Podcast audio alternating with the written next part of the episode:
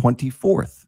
So uh, that'll Delicious. be an amazing event. And we're, uh, for the first time ever, King of Wings is going to be at Seven Mile Public Beach, same place Jerkfest is. So Cool. it'll be awesome. 721 right now. Big news. I have some important news for you. Interesting news. It's Blake and Aaron's Spilling the Tea with Sandy. Cayman's top news headlines of the day from CMR. Good morning, Sandy. How are you? Hey, good morning, Blake and Aaron. Good Welcome morning. Thank you. Thank you. Yeah. Yeah. just back. gotta, The first two days, I kept saying, "Good morning, Blake." yeah. He's like, good Oh, morning. Mm, Ah, we missed you. I Yeah. missed you. How's it going? all good, all good. How was the weekend? You had a couple weeks off. Nice. couple weeks off, man. It's been a while since that's uh, that's happened. I just unplugged. It was amazing. Family online or on island. Yeah. And yeah. Don't I look refreshed? Look at look at me. I mean, on camera, I'm, I'm glowing. I'm glowing. yeah, on you look you look about three months younger. Thank you. Yeah. Thanks. What's up today? So, um, big news: COVID nineteen regulations. Some changes are coming for the thirtieth. So, just in a couple days. No Mhm. more mask and no more PCR testing is probably the biggest thing. Some mask mandates. The mandate part is falling away, but I think people should still recognize that it is certainly up to um, the companies. So it's entirely possible that grocery stores might say, you know what, we wish to still keep it. Um, now, there's certain facilities like hospitals and so on that will still have the uh, mask mandate in place as well. Mhm. Uh, pension holiday has also been extended through to September, so a couple, three more months on that one. So that will be welcome news to a lot of people. Uh, there was a stabbing incident that happened on Thursday night, which we would not have been able to cover Friday morning, um, at Seven Mile Shops. There's a bar there, I think, called the Bird. And I don't know, it looked like some patrons got into it. One guy lost an eye, and another. What? That's a, Like that's a bird? Stab, like out in the parking lot, stabbed in the eye. That's a bird? Yeah. At Yeah. the HSA, we So, know that sorry. your time is a precious refresh my website and got that background noise. Yeah, yeah, yeah. Mhm. It's pretty, pretty Hmm. crazy. It's a pretty like low key crowd typically. Yeah. I mean, yeah, you just never know. Alcohol gets involved, and Who got stabbed in the eye? Do we know? I who know. got Hope they're in the eye? that's how old were they? And Who, who got stabbed in the eye? mm, Um, Do we know who have names? we we we wouldn't want to say quite yet. The police haven't told us, but we kind of I'll tell you off air. Okay. It is very interesting. Hmm. Um, so yes, very, very crazy situation. They said that a man was brandishing a knife and stabbed the other two men. Uh, so yes, he's lost sight in his eye permanently, which is like crazy, Terrible. Dang. really, really terrible. Yeah. Over what? Um, and the other, Yeah. we, we don't even know what the argument was about. Hmm. Um, and the other person was stabbed, we understand, in the abdominal region. And the police have said that they're serious and life changing injuries. So kind of crazy. Um, OfReg also on Friday announced that they were fining Rubis for a 2019 Jackson Point terminal tank leak, and they got fined $225,000. Whoa. okay. I know. That was in 2009. Is that what you said? 2019. Oh, 2000. Well, why is it? So, why? Why for so so long? So long ago? I would venture to guess they're probably going to tell you they were carrying out some investigation. It took all this time. I don't Okay. really Hmm. know, but uh, yeah. So that's that's quite a quite a fine. Yeah. Um, I guess they're sending a very very Yeah. strong message. 'Cause Of course, a, a leak could be. at Um, the HSA. Sorry, this thing keeps autoplaying. a leak can can Listen, certainly be. Um, HSA wants to be in on this. I know, right? Something to say. I know they keep intruding, but yeah, no, a leak can obviously be deadly for sure. So it's not Yeah. something you want to take too lightly. And remember, in 2019, there was also a deadly boat crash that killed um, uh, two persons and injured uh, Yeah. several others. And so, a lady who was involved in that incident, she's one of the victims, is suing to have the company restored. So, Shamilia Wright is her name. Uh, it looks like the company, since the incident, essentially uh, got struck off of the company registrar. And so she's suing to have them reinstated so that she can actually sue them. Hmm. Makes sense. Yeah. So, Okay. Um, yep, it was struck off in 2021. Normally, it's struck off for non-payment, and so her attorneys are saying that um, it needs to be returned to the registrar uh, so that she can be um, compensated. Alrighty then. Mm-hmm. very interesting. Mhm. So those are some of your headlines for this beautiful Monday morning. And it is. You know, I was just telling Eric, we're going into a three day holiday weekend coming up. Again? Wow. Yeah. Constitution Day. I feel like I hit the, the lotto every time we have a holiday weekend. I But this will be the last one for a couple months, right? July Yeah. snuck up on us. July kicks off Friday, and we have Constitution Day next Monday. Okay.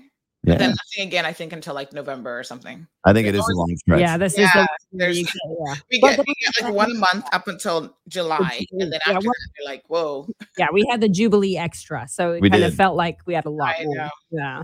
All right, catch Sandy's show right now on Bobo 89.1 FM, and we'll see you tomorrow on our show See you for guys. more headlines. All right, take care. Have a good one. Thanks. All right, a Bye. segment with CMR brought to you. All right, folks. So um 927 and 27 seconds. Good morning to everybody. Let's send out reminders to everybody in the WhatsApp group to tell them to wake up. They don't want to miss today's show, honey child. Go message your friends right now. Tell them Sandy's about to get hot and heated. Mm-mm.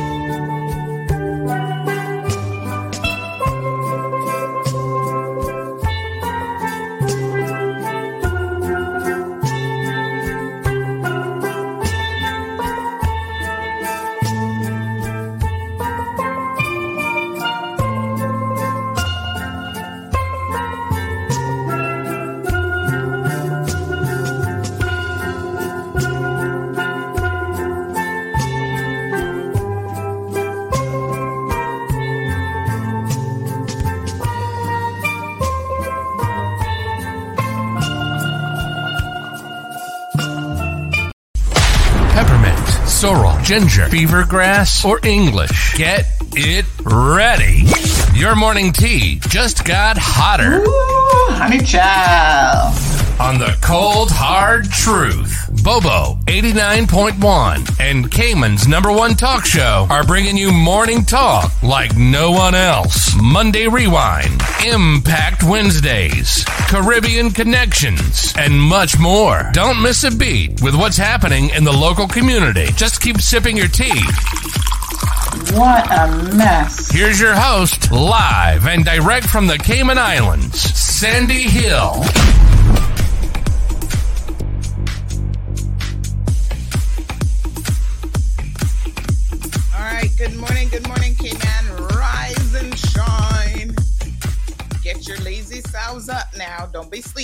Morning. It is Monday.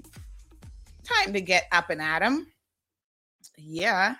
Why not? Uh, good morning to everyone. I had to change my little headsets. I prefer these uh, minimal headsets, but I got to be honest, the ones that go over the ear give you a much fuller. Um, you hear a lot better with those. Uh, these, well, I'm only talking to myself, so I don't really need to hear a whole lot. But um, yeah, good morning. Happy Monday. Uh, the 27th of June, the last Monday in this month. Weekend is coming up and uh, and whole new month as well. So we got a lot to talk about this morning, folks. Um, want to get you guys in on the conversation as quickly as possible. So let us make sure that we say good morning to everyone.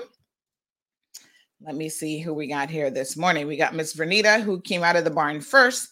She says, Blessed good morning, and give a helping hand to someone in need uh, today, and God will bless you 10 times more. You know what? Don't even do it because you think anybody's going to bless you. Just do it because it's the right and humane thing to do. Good morning to Robert. What's going on, my friend? I haven't seen you in a minute, so good to see you. Olivia's here. Good morning, Miss Daisy. Buenos dias. KK says, didn't it say it's up to the business? We're going to talk about all that stuff in a minute. Don't worry. We got your regulations here. Diamond Princess, good morning. KK, uh, yep, we will get there in just a minute. Shall we get the hot topics out of the way first, like the really hot stuff? Alice, good morning. Good morning to Dan. So good to see you. Uh, Dan wants to talk about the new uh, protocols. John is here. Good morning to Scott. Probably got some sausage rolls and fresh donuts baking right now over there at Waffle Monkey. Scott, I got I got something funny to tell you. So, by the way, please don't forget that on Wednesday. Oh my gosh, I forgot to start the online link. Oh shoot. Oh God, Chuck is gonna kill me. Oh darn it. Chuck, are you there? Uh, oh my gosh. Mm-mm-mm. OMG. I'm just horrible. this totally slipped me. And hello, I had all that time thinking, oh, everything's great this morning. Have a big red sign that says, oh, oh my gosh, how did I forget this morning? All right, let's do it. Well, well let's for the for the benefit of our listeners, let's just replay like we did, like you know, like we didn't mess up this morning. Hold on.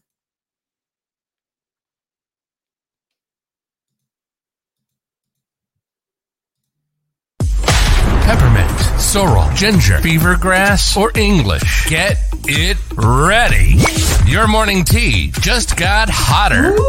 honey child. On the cold, hard truth. Bobo 89.1 and Cayman's number one talk show are bringing you morning talk like no one else. Monday Rewind, Impact Wednesdays, Caribbean Connections, and much more. Don't miss a beat with what's happening in the local community. Just keep sipping your tea. What a mess. Here's your host, live and direct from the Cayman Islands, Sandy Hill.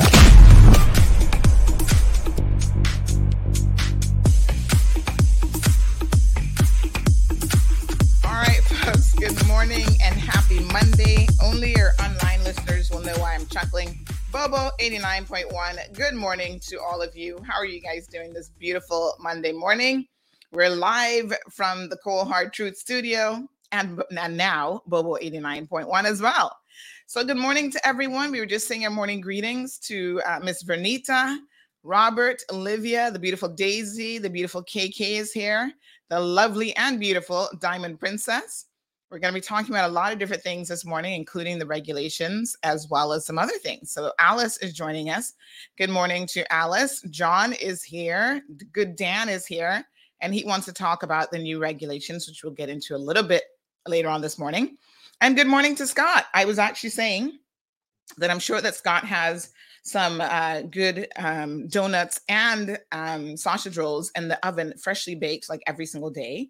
And I had a little joke to tell Scott because this weekend we were passing by, I think it was on Saturday, running some errands. You know, we had a little bit of rain over the weekend, by the way.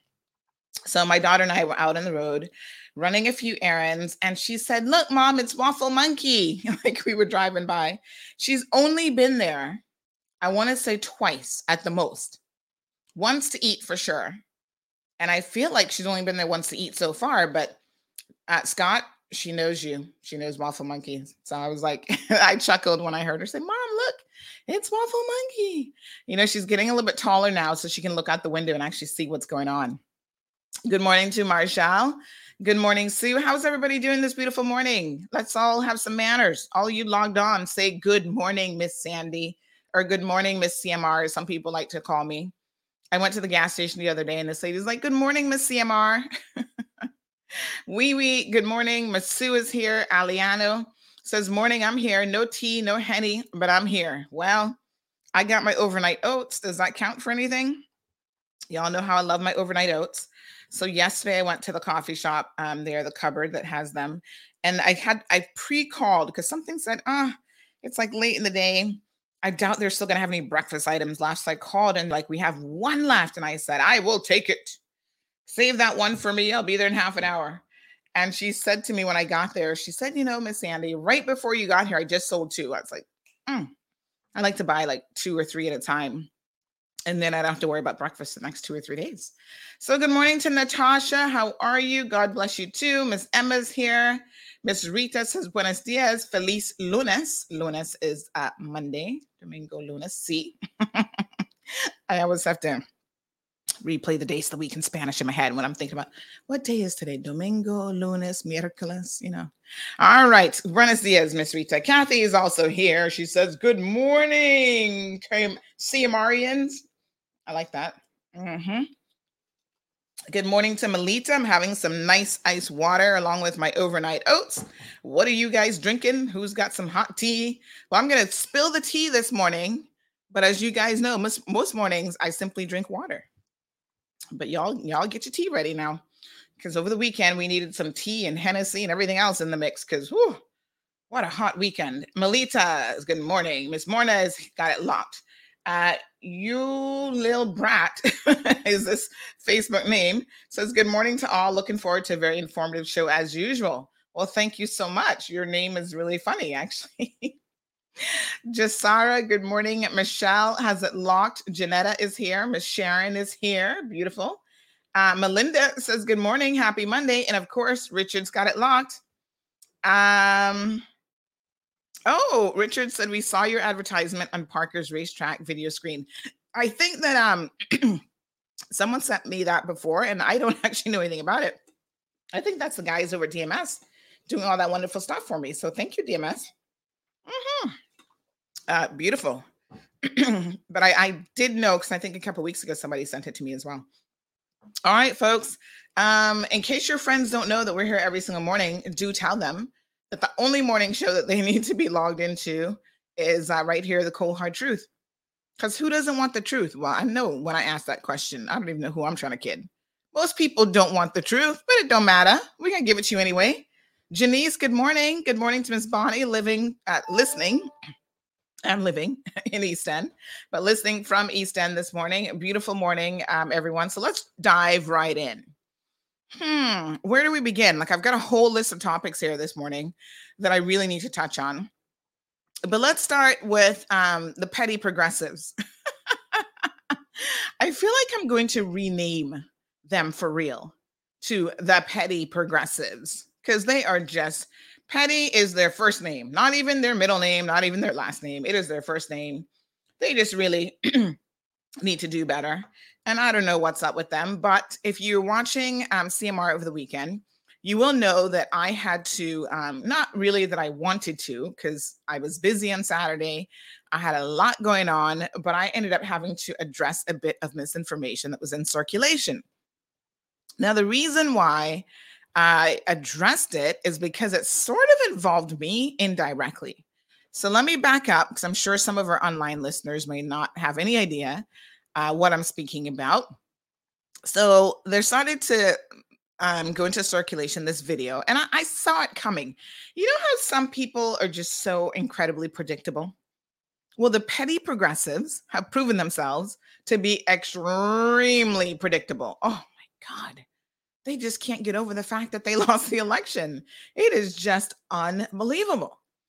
Anyway, um, that means that the bar is set pretty low for them uh, in terms of expectations. But uh, yeah, so I'll tell you how it all started. And this is why I'm like, you know what? I'm going to address this. On Friday morning during the show, Austin sent me a message. Good morning to Austin Harris. Are you listening this morning? Are you and the petty progressives listening? Love you like cook food, Austin, but I got to tell you the truth. When you roll in bed with the progressives, mm, mm, mm, you are not your best self. I don't know. The same way you flipped on the whole port situation, the, the berth cruise berthing, when you became a PACT member, uh, progressives member, um, you know that they made you they made you lose the election, Austin. You, I mean, you have yourself to blame ultimately because eh, when you get in bed with people, you can't blame just them. It's your decision, right? So on Friday morning during the show, um, Austin sent me this 18 second clip. And boy, I tell you, they took three seconds of a video that was part of my show interview, right? So now I'm like, okay, I'm involved in this and I know what happened. So don't y'all be trying to use a clip from my show to tell a lie on the PACT government or on the premier. And this is exactly what they did. So he was on the show for an hour and 32 minutes or something. And they literally take three seconds out of an hour and 30 something uh, minute show and decide to put a spin on that like nobody's business. So at uh, 7:56 on Friday morning, Austin sends me this message, and he says gas prices are the highest they have ever been, and your premier has no idea. Just a tad out of touch, won't you say? And I just responded and said on air, like you can't expect to send me a video and, and have me watch it and respond when I'm actually on air, right? So he's like, yep. So I knew exactly. I'm like, uh, here goes the petty progressives and their propaganda machine. Petty progressives. Uh, we, we need to come up with a slogan for them. Something propaganda machine. Like they're just they're just disgusting. I can't even take it. So then they started circulating this video where they claim that um, you know, the premier doesn't have a clue what gas prices are. Now listen, you know, Aunt Lottie always used to say, tell the truth and shame the devil. Mm-mm-mm. You are never going to get in a situation with her if you simply tell the truth. She's going to still, you're still going to get in trouble. But you get like a little bit of consideration for being honest. I cannot stand a liar. What's the saying? Kill me with the truth instead of uh, whatever. With kill me with the truth instead of um, I don't know, hugging me up with a lie, or I don't know what that quote is. Can't even remember now. But honestly, they need to learn a thing or two about just telling the truth. Why would you go out of your way? I mean, I found it so peculiar. Why hurt me with the truth, but don't comfort me with a lie? That's the quote. Why would you go out of your way to manufacture a situation? Listen, everybody screws up. Y'all waiting for the PACT government to screw up? Just hold your breath. It's only a matter of time. I mean, everybody screws up. They're going to misstep. They're going to missay something just like the previous government. Need I say? I mean, how many times were they sitting there talking foolishness about, um, uh, sorry, John John, but you are the weakest link under that administration. Um, he wasn't saying, uh, what was he saying? He wasn't saying PCR tests. He was calling it um, CPR tests and all this kind of foolishness. You know, we were here listening and having a good little chuckle. But at no point did you see the, the opposition taking the time to clip a video and make a whole situation out of it. Because nobody ain't got time for that. We were here trying to support the PACT government and saying, listen, these are COVID times. And, uh, you know, we're all on board, including the opposition. The opposition didn't get in their way of doing what they needed to do at the time to try to help the people of the Cayman Islands. And unfortunately, the petty progressives just don't get it. So on Saturday, I had to do a video. It has over 7,000 views already on our um, on our Facebook channel alone, right? Where I had to address this. Because you don't lie on other people. That's not nice, progressives. And you don't use CMR to try to perpetrate a lie. Because y'all know I'm not gonna, I'm not to put up with that. So, what was the lie? Let me have you listen for the benefit of our radio listeners who may not have heard it to what I recorded on Saturday. Now, I have extracted the song that had everybody in stitches because this is radio. So we don't want to get in trouble with any radio listeners. And we might have a different, slightly different audience. You know, some older folks listening to the radio might not want to hear that real hard hitting song. But if you if you like a good jingle and you're not too offended by one or two um profane words, shall we say, go over to the Facebook channel and listen to the full thing. But here's what I had to say on it. drive an electric car now, so I don't know what gas, what the exact price of gas is, but I drive an electric car now, so I don't know what gas, um, what the exact price of gas is, but I drive an electric car now, so I don't know what gas, um, what the exact price of gas is, but In another segment of keeping them honest, we have to address the progressives government and their propaganda machine. So on Thursday evening, the premier, Premier Wayne, the Honorable Wayne Panton, came on his weekly Premier Access show. And on that show, he addressed the various community questions and queries, and of course, the um, concern about the rise in fuel cost, specifically as it relates to the CUC bill and the impact that it has on that, was brought up on the program. So that same day, strategically, give, give, give the devil his due, the progressives uh, released a statement to the Cayman Compass that the government needed to suspend all of the import duties on fuel.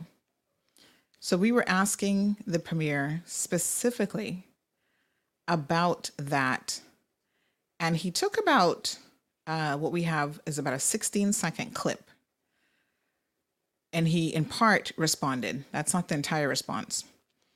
The propaganda machine of the progressives, led by a few interesting individuals who, eh, let's admit it, their time has passed and they're still trying to be relevant, have taken about three seconds out of a 16 second clip and repeated it over and over again. Because that's what you do when you tell a lie, by the way, right? The truth doesn't need a crutch to stand on, the truth can stand on its own. A lie, you have to constantly repeat over and over again for people to try to believe it.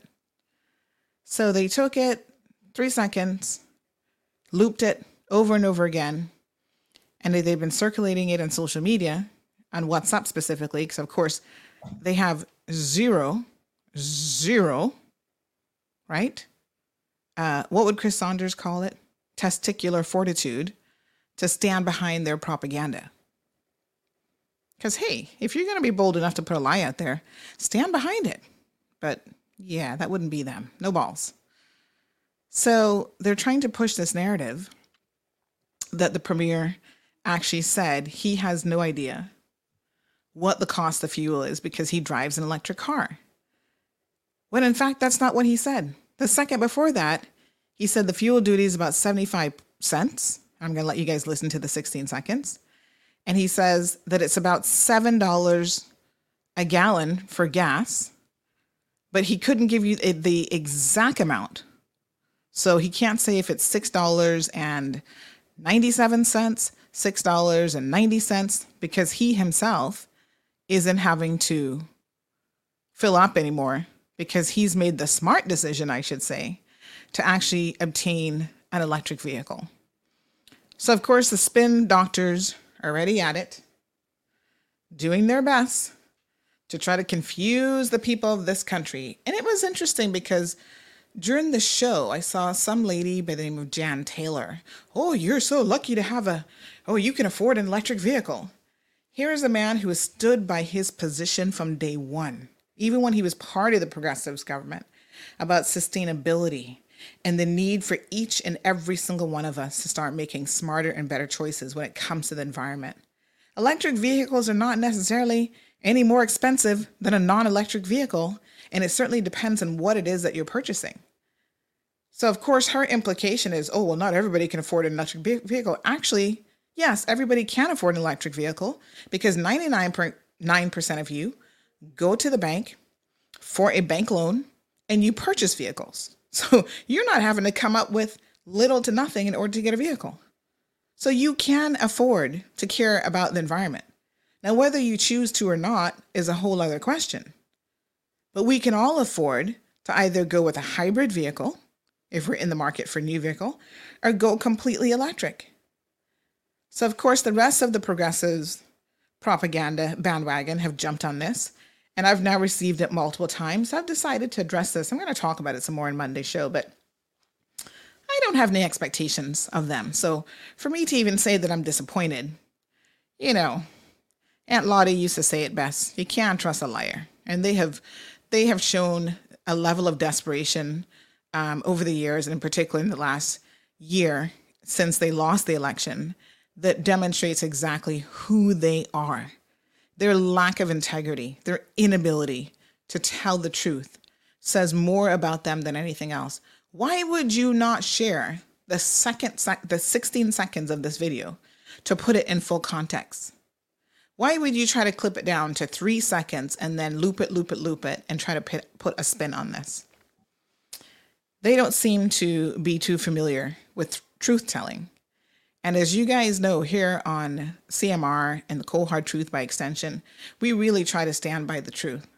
And it is quite unfortunate that the progressives is trying to get some political mileage out of a situation like this, a situation that is very, very serious. Now, I would invite all of you to actually go and listen to the full show.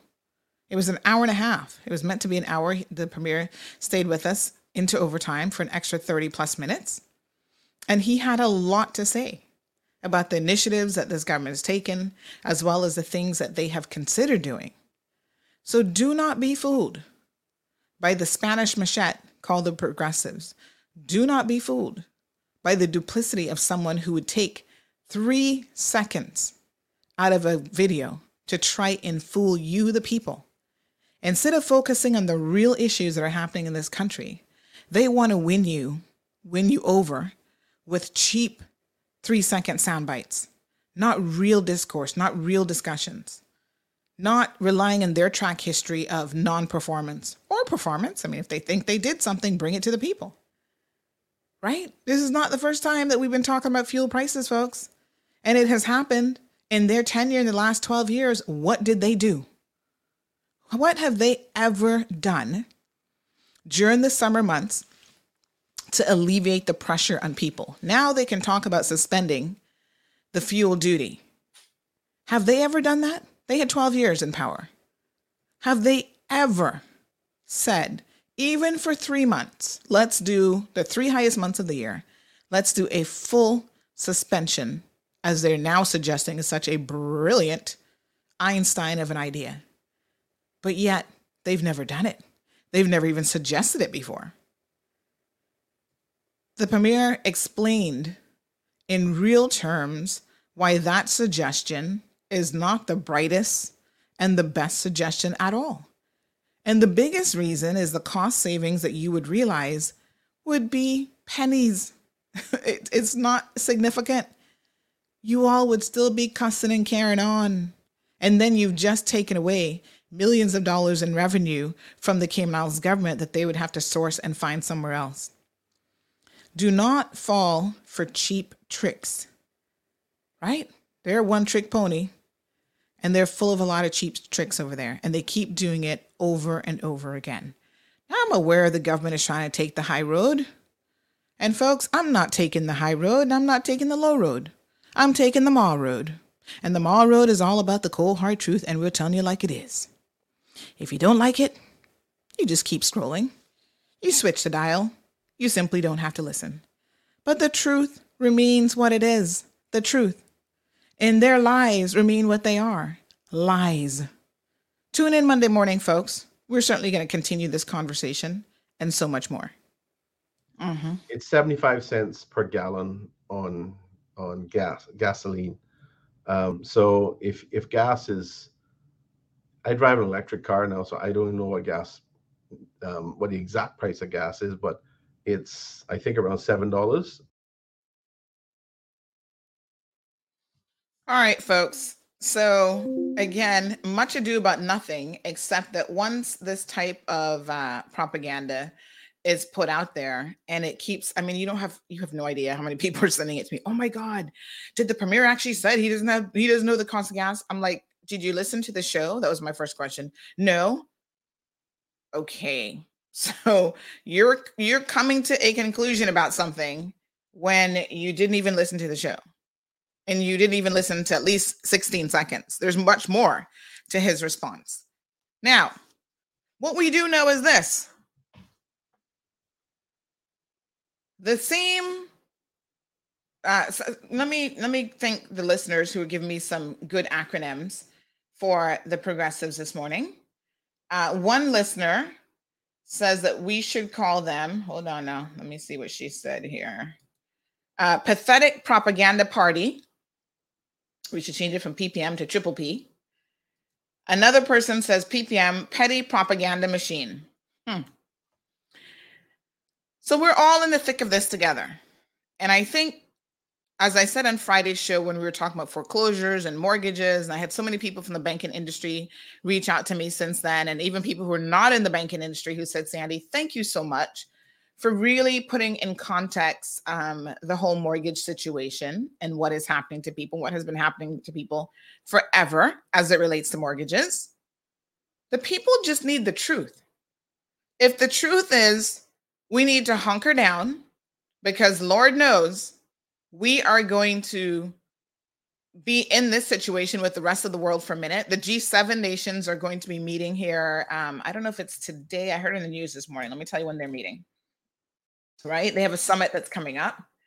And um, the whole purpose of them meeting is to talk about some of the things that are happening. So it's going to be um, taking place from yesterday to the 28th in Germany. Now, some of the leaders are actually joining via Zoom. And at the top of their list is we are still being impacted by this whole Russian war situation because despite us thinking maybe this was going to be a short war, this has turned out to be a lot longer than anyone, including Russia, wanted it to be. And that has a fallout and fallout implications in all of us. So when the progressives propaganda machine gets up and talks about how they have the solutions, oh, the government should do this and the government should do that. What I automatically think is for the past 12 years, when you were actually in a position to do something, what did you do? Well, now that's let, let's talk about the truth now. And I'm going to show y'all a clip that we have not boiled down to three seconds. We've not doctored and repeated it to try and give you a certain perspective of what was said. This is the cold hard truth. Listen to how the same Mr. Roy McTaggart answered the question about inflation and the rising cost because it was already on everybody's tongues during the election. So the date on this, hold on.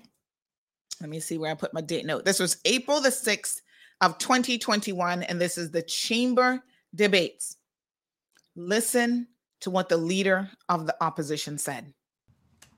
And that would bring also the cost of living down. Thank you, sir.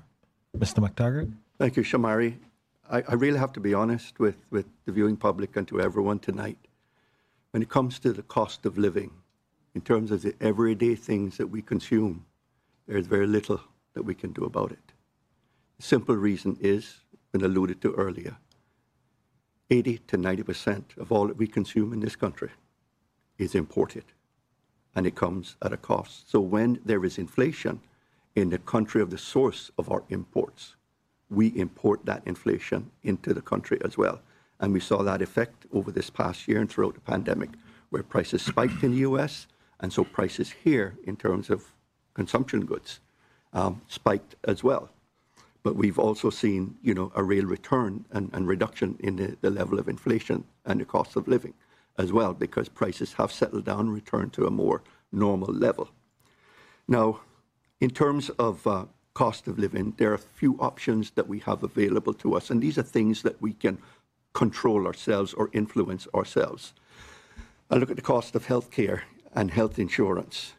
Um, a lot of the cost there is being driven by people going overseas for medical care to where? Florida, the most expensive healthcare system in the world. If we were to make more use and full use of medical facilities at Health City and this new Aster Health Med City that is coming on board, we would see a very significant reduction in the cost of healthcare in this country closer to home as well in terms of our utilities.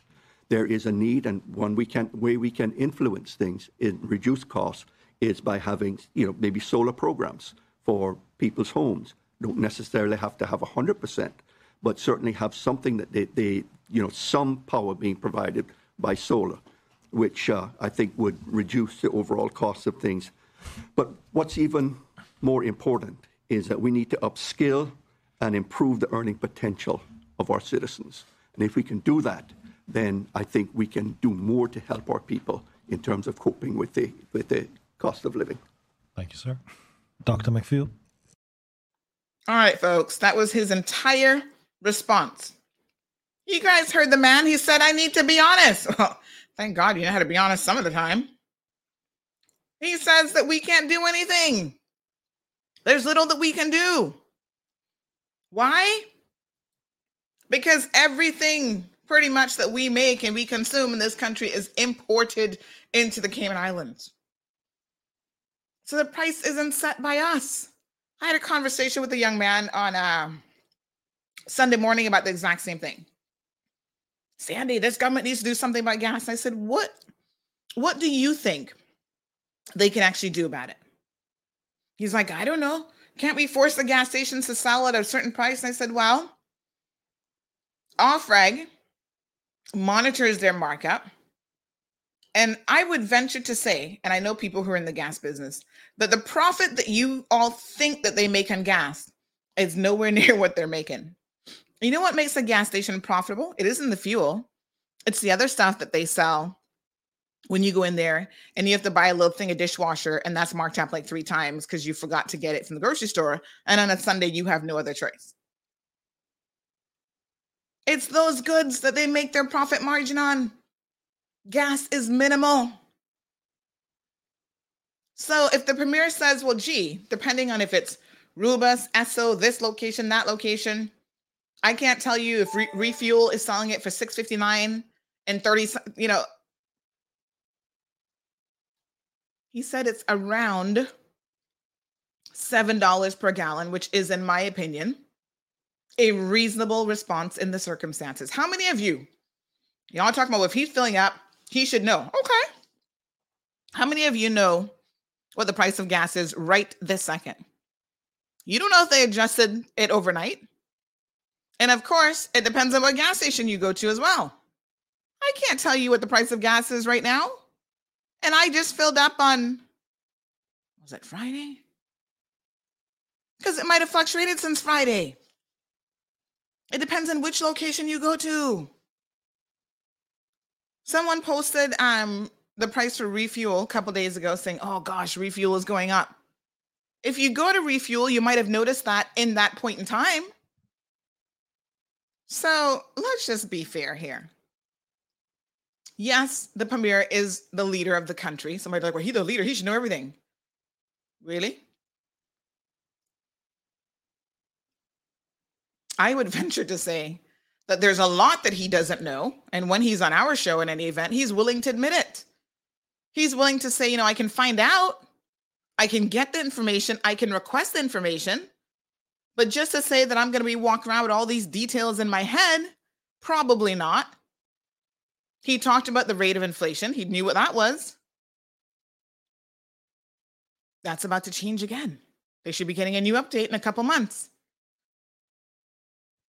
So let's not engage in the pettiness. I know it's going to be hard for the progressives, but trust me, let's not do it. Okay? We're going to hold you accountable here. Keeping him honest.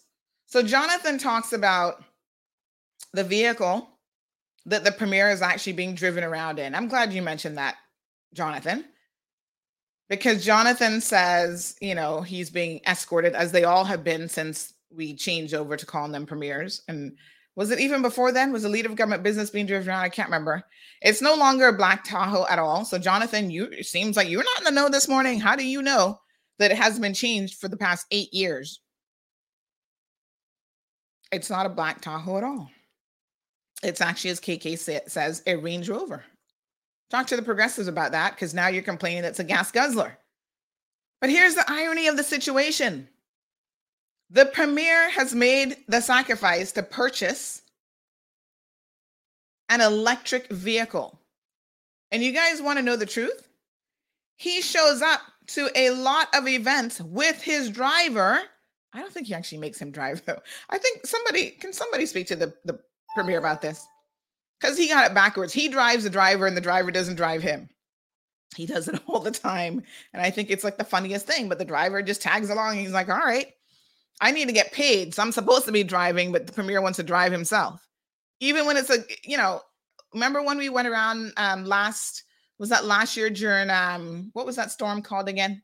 That was really really naughty. Grace, she wasn't very graceful.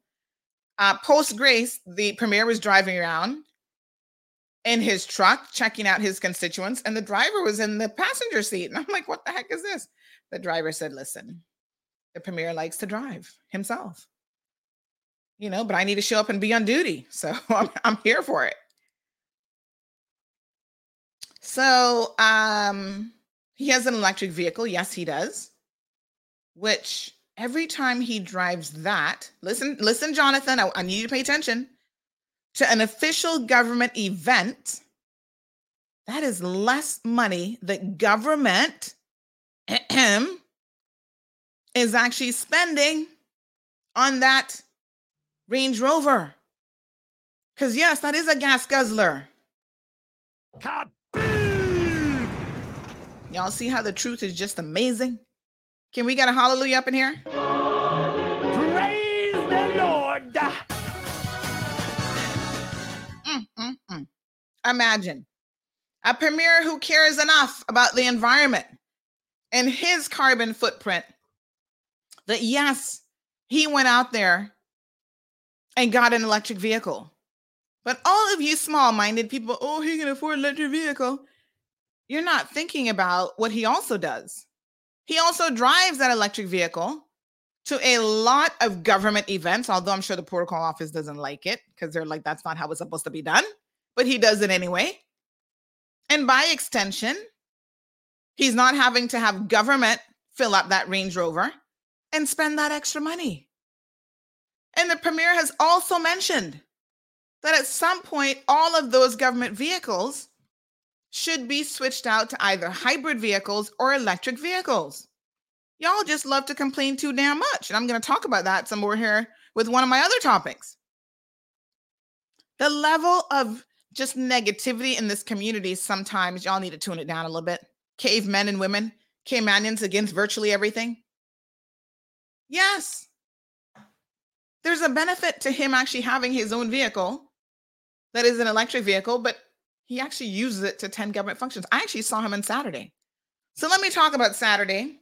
Now, y'all know today's Monday, right? So on Monday, this show is called Monday Rewind. Now, if you're new to the cold hard truth, we have different themes. So allow me to remind you about Mondays.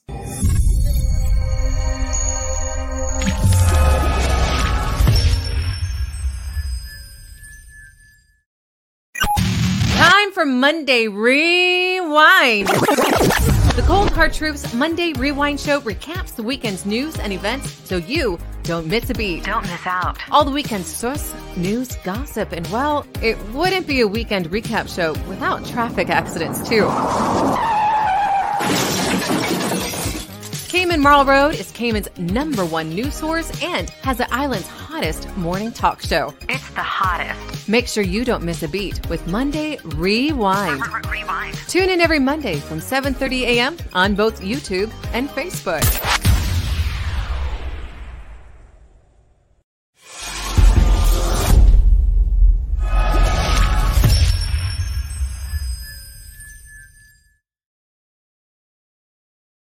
Welcome back. So Monday Rewind.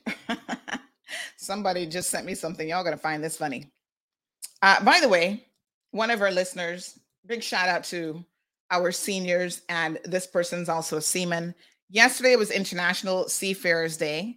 So thank you to all of the working seamen in this country who sacrificed um, you know, a lot of their lives in order to support their families and by extension support this country. Big shout out to them because let me tell you something. Um, they are an amazing part of our history. So this seaman retired. I think he must be up in his 90s, but boy, he's on it every morning. He's listening. He knows what's going on. He says, when most of us need gas, we simply drive up to the pump and say, fill her up or $25, please, without even checking on the price per gallon. When we need gas, we need gas. So he's like, mm-hmm. Mm, mm, mm. That's the cold hard truth right there. And it's true.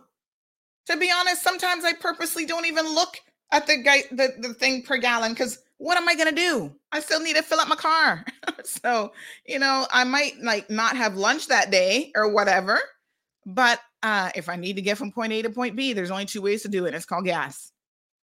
I need to get me one of them electric vehicles too. And y'all stop hating on people who actually care and are trying to do something for the environment because you know what? The same way you go and get a bank loan for any other kind of car, you will you can get a bank loan for an electric vehicle. And I understand that even Kias now and Hyundai's considered the lower end economical vehicles, all are now available um in hybrid or electric because everybody knows that's going to be the future vehicles. Now, I stand corrected this morning. Here I am talking about the Premier's driver, and forgive me because I cannot recall his name right now, but look at him. An electric vehicle. And you guys want to know the truth? He shows up to a lot of events with his driver. I don't think he actually makes him drive. I think somebody. Kind of figured you were going there. Oh my God. They're listening to Bobo this morning in traffic, like the rest of you being tortured. And there he is. He's actually driving. I just know that a lot of times the premier just drives himself. But anyway, big shout out to the premier's driver this morning. What a good man. Um, remind me, we got a Mr. Norman. Yes, thank you. Thank you for the reminder. Um, yes. So listen, Mr. Norman is he's so funny. He just he just he's just there silently. I'm sure he sees and hears enough and he's just like y'all need to do better.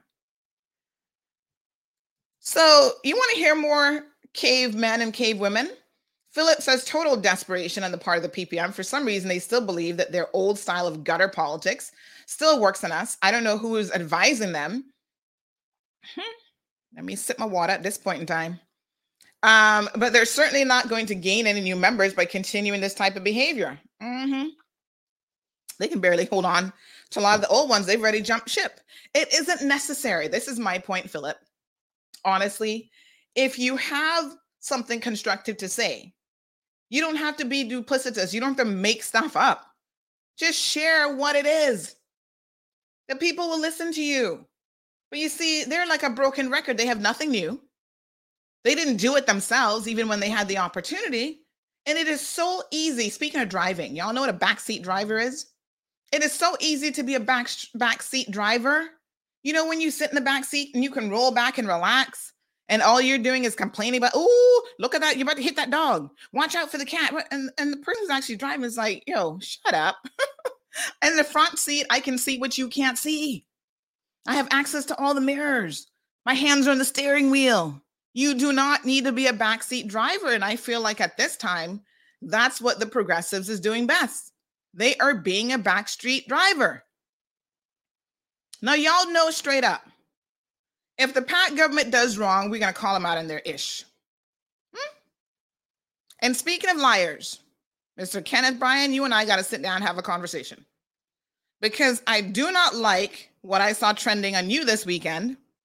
Two things, of course, the the the video he did on the mortgage situation went over like a ton of bricks. Everybody's like, "Oh, Jesus." Kenneth, the crocodile tears, and I I'm not saying that they're crocodile tears. I'm saying what y'all were saying. uh nobody appreciated it. Everybody felt like it wasn't genuine. And then y'all started trolling and memeing the poor minister which I'm not going to say that I agree with that, but I am going to tell you it is kind of funny. Because y'all be trolling everybody. Y'all trolls me too, and I'm all right. I'm like, yeah, it's all right. Y'all love to make a meme. Did y'all see this meme about the poor minister? I was just like, y'all did not just do this to the minister. Who whose brilliant idea was this? Right? Look at look at this. This is a picture of the premier, y'all, um, of the minister crying and says when Kenneth realizes that his bank has increased his mortgage payments too and cries in Spanish. I don't get the cries in Spanish part. What is that about? I, don't, I don't know what that means. Um, is that some kind of inside joke? But y'all are dead wrong for this. But sometimes you're dead wrong and it's still funny. So that went over like a ton of bricks. And I mean, it is what it is. Everybody has a right to interpret uh, a situation. But when the minister tells the compass, as I saw, he dismisses claims of alleged conflict with, with the CMO and he says, My relationship with her is fine. Mm-mm-mm. Please. Either two things is going on, on here. Either Kenneth is completely oblivious to the fact that his relationship with her is not fine. And I doubt that that's the case because this woman, who is a professional, who has served her entire professional career all over the place, from Africa to the UK to all over. If this woman walks out of a room and has to go to the governor to complain about you, you can rest assured that your relationship with her is not fine. Maybe you need to have a conversation with her and have a coming to Jesus moment where you say, um, Dr. Newton, is our relationship fine? And she's going to tell you no. She's going to say you're rude, you're pompous, you don't know what the hell you're talking about. And quite frankly, you've insulted me. Now, y'all think this is a joke.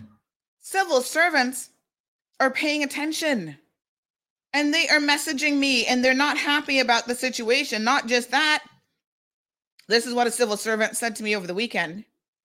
I'm trying to figure out how they not suspend him or John John. Mm-hmm. This is after they sent me the compass thing. After how they treated that poor CMO, the woman made a complaint to the governor, shaking my head. Poor precedent that needs all civil ser- that means all civil servants are subject to this verbal abuse. I pray for them and me that I'm never on the receiving end of the abuse because trust me, she is a Georgetowner, a civil servant. And you're not gonna roll up on her like that because she'll knock you the hell out and walk off of that civil servant job that she's been on for 30 something years. And y'all gonna still have to end up paying her out. Hmm. Anyway, she continues. She says, shaking my head, it's concerning. Civil servants are scared. As time passes and their confidence grows, their behavior will get worse. Well, Lord Jehovah, don't go and run over to the compass and tell them that there's no conflict and everything's fine.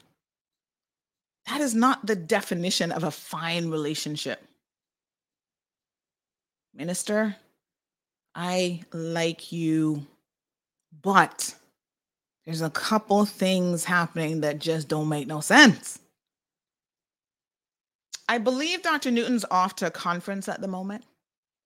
When she comes back, invite her for a cup of tea, some Milo, and you make it and have a serious conversation with this woman because both you and John John need to apologize to her. It's not fine. In a professional setting, there's certain ways that you do not talk to people and you don't chalk it up to, oh, I wouldn't say there's a there was a clash.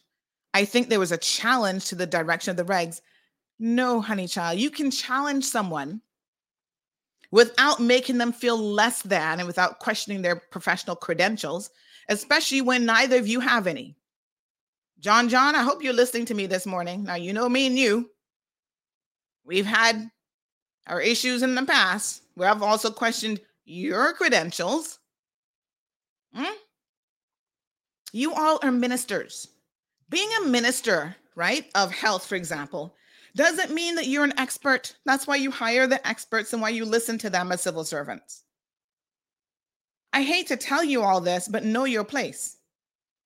You've not gone to medical school. You're not an infectious disease expert. What you know about COVID depends on what you've been reading and what the medical experts have been telling you.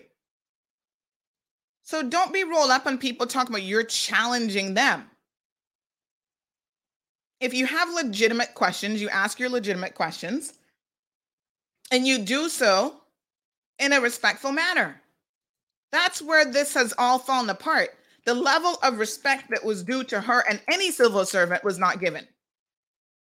It's not about challenging her, it's about how you do it. And you guys did it in a disrespectful manner. And then to put this narrative out there with the no news compass, who's always a day short and a dollar, what is it, a dollar short and a day late, about, oh, you know, it's not a big deal, nothing happened. You're either lying, and you know how we feel about liars, or you're completely disconnected with the truth. And I'm not even sure which is worse. because if you're disconnected with the truth, we got a real problem. She has had all sorts of, I'm sure people challenge the medicine and so forth, the advice. But you don't challenge her and her credentials. You don't call that into question. And if there's any doubt about what I said being true, I can assure you that it would not have been published if it was 100% spot on. In fact, I won't be calling any names, but someone who's very, very connected to the situation saw me recently, just late, late last week, and they said, Wow, Sandra, I do not know where you got your information from, but rest assured, it was spot on about the Dr. Newton situation. They said, Damn, your sources are good. And I'm like, I know. And I called the minister in advance of publication and he played it down with me. He said nothing happened. And I said, okay, well, if that's going to be your narrative, then it is what it is. But when you lie about something that we published, and that's making us look like we're the ones who are lying or we've got misinformation, Where, where's my next button on that? That's not gonna work. That that's that's not gonna work out too good for you. Miss Moya, so everybody and their granny knows that it's a lot cheaper to live in 1880 than it is in 2022. Every year, the cost of living will increase. Cayman has to import 90, 99, sorry, 98% of everything needed to sustain the islands. So we'll always be at the mercy of inflation. Any educated person knows this. So your statement is like saying, you know, the sky is blue. I think she's refer- referring to Jonathan. Magdalene says, good question. Um, I don't fill up, but I don't know it has been filled up. So I just pay. so, in other words, how many of you really know the price of gas in this moment? Woo! Debbie says Sandy's taking us to church this morning. Can I get an amen? Yes, honey child. Good morning, Leslie. She says, Bring it, Sandy. Flashpoint is here. Uh, Flashpoint says, What's wrong with the government buying the electric vehicle from the premier and driving him around in that vehicle? Well, I think government at some point will be changing out when it when it's time to change out those vehicles. They'll definitely be going, be going electric. But hello, that'll be something else the cavemen and women will be complaining about. Oh, government gone and changed vehicles right now, and the rest of us can't buy food. Some of y'all just love to complain. Oh my God. Miss Barbara says, Good morning, everyone. Thank you, Sandy, for all the information and truthful comments. You're most welcome. Melita having a good laugh. Philip is also asking Does Jonathan or anybody else know the exact cost of gas today? Doesn't it vary by gas station? It does. I don't even know when they changed the prices, child. So, um, y'all are, are, are just being negative Nancy's. Speaking of negativity, so on uh, Saturday, I went to this event by um, oh gosh, hold on now. James Whitaker's um, solar company. Oh, Lord, have mercy. What's the name of the company again? I should know this. Hold on. Let me pull up the little flyer here. This is um, Green Tech Energy. So they do solar panels. Big shout out to Green Tech. And they actually partnered with Cayman National Bank. They said that Republic, who now owns Cayman National Bank, stepped forward and said, We want to do this. We want people to have the opportunity, if they wish, to get solar panels at an affordable price from Green Tech, but they don't have to worry about the financing. 100% financing, zero down. They have three different package options. By the way, open invitation to CNB to come and talk about all the details of this. I think this is a great initiative. And straight out of the barn, there was a negative Nancy saying in the audience, Oh, I'm only going to save that well, gee, that's hardly worth the investment, is it? I was like, Jesus, Lord have mercy. Y'all are just ridiculous. I'm like, really? What, what is wrong with you? And then the comments on social media. Mm-mm-mm. I saw one here from a guy. Um, oh God, I can't remember his name now. Hold on. He was like, Oh, Calvin Christian, poor Calvin. He's a top fan. Thanks for being a top fan, Calvin. But some of the stuff that you were saying the other day had me scratching my head.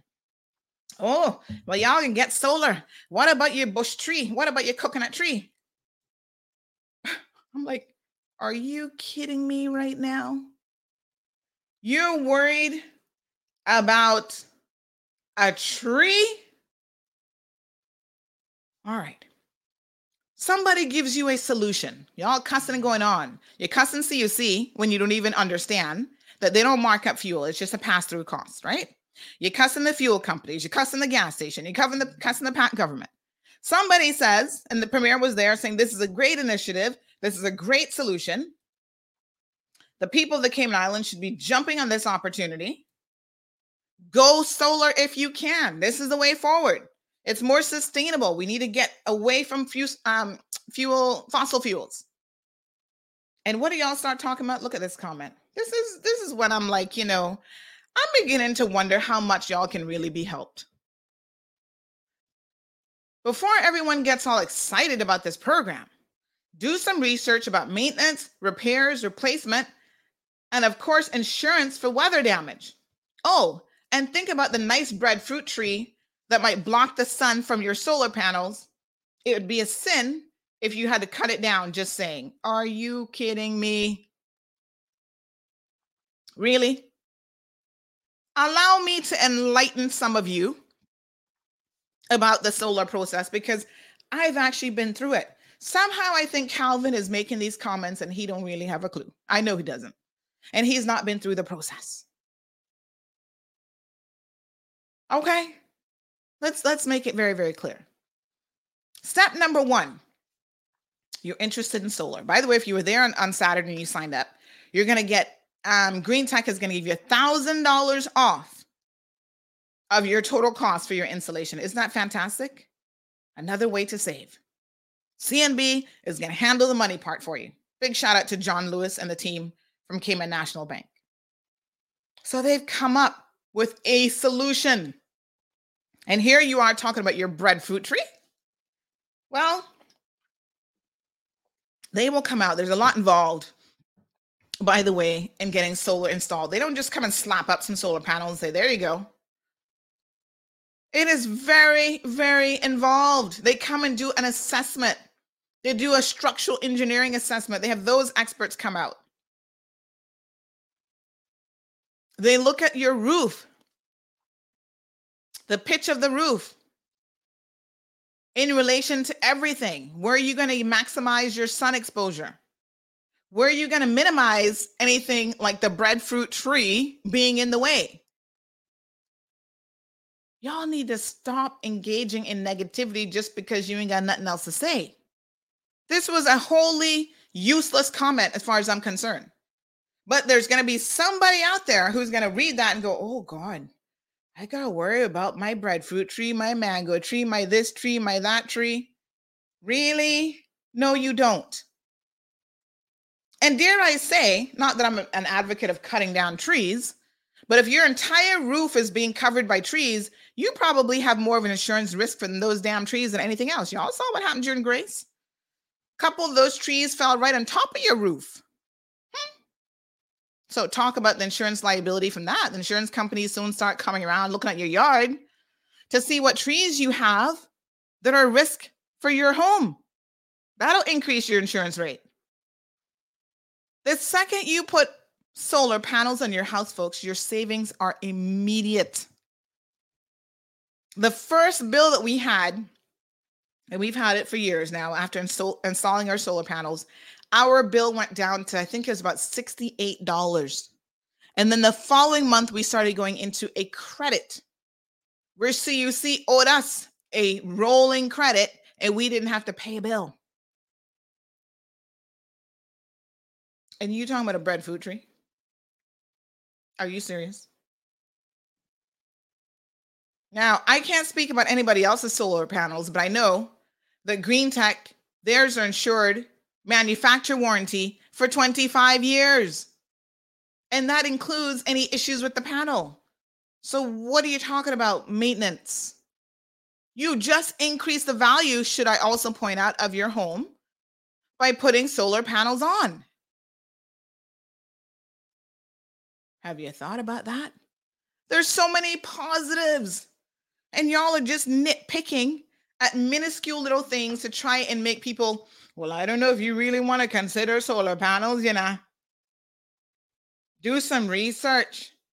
Yes, I agree, Calvin, that you should do some research because you yourself need to do some research. Why would you put these comments out there when you haven't done the research yourself? Everybody should do research. Just make sure that the source of your information is something you can rely on. Sure, I can't take the constant complaining. Mm-mm. Where's my hot, hot mess button? What a hot mess, folks. What a hot mess. Mm-mm-mm.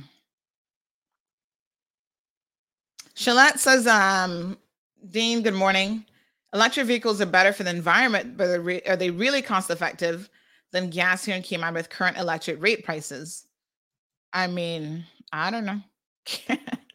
KK, you're so crazy. Um, KK says, uh, stop putting on a trust in people. He's crying wolf and knowing it wasn't real at all. Stop looking fame. I'm sure he won't get this mess, but Bernie did. Uh, get suspended, but Bernie did. And Sandy for governor. No, child. I don't want no such position.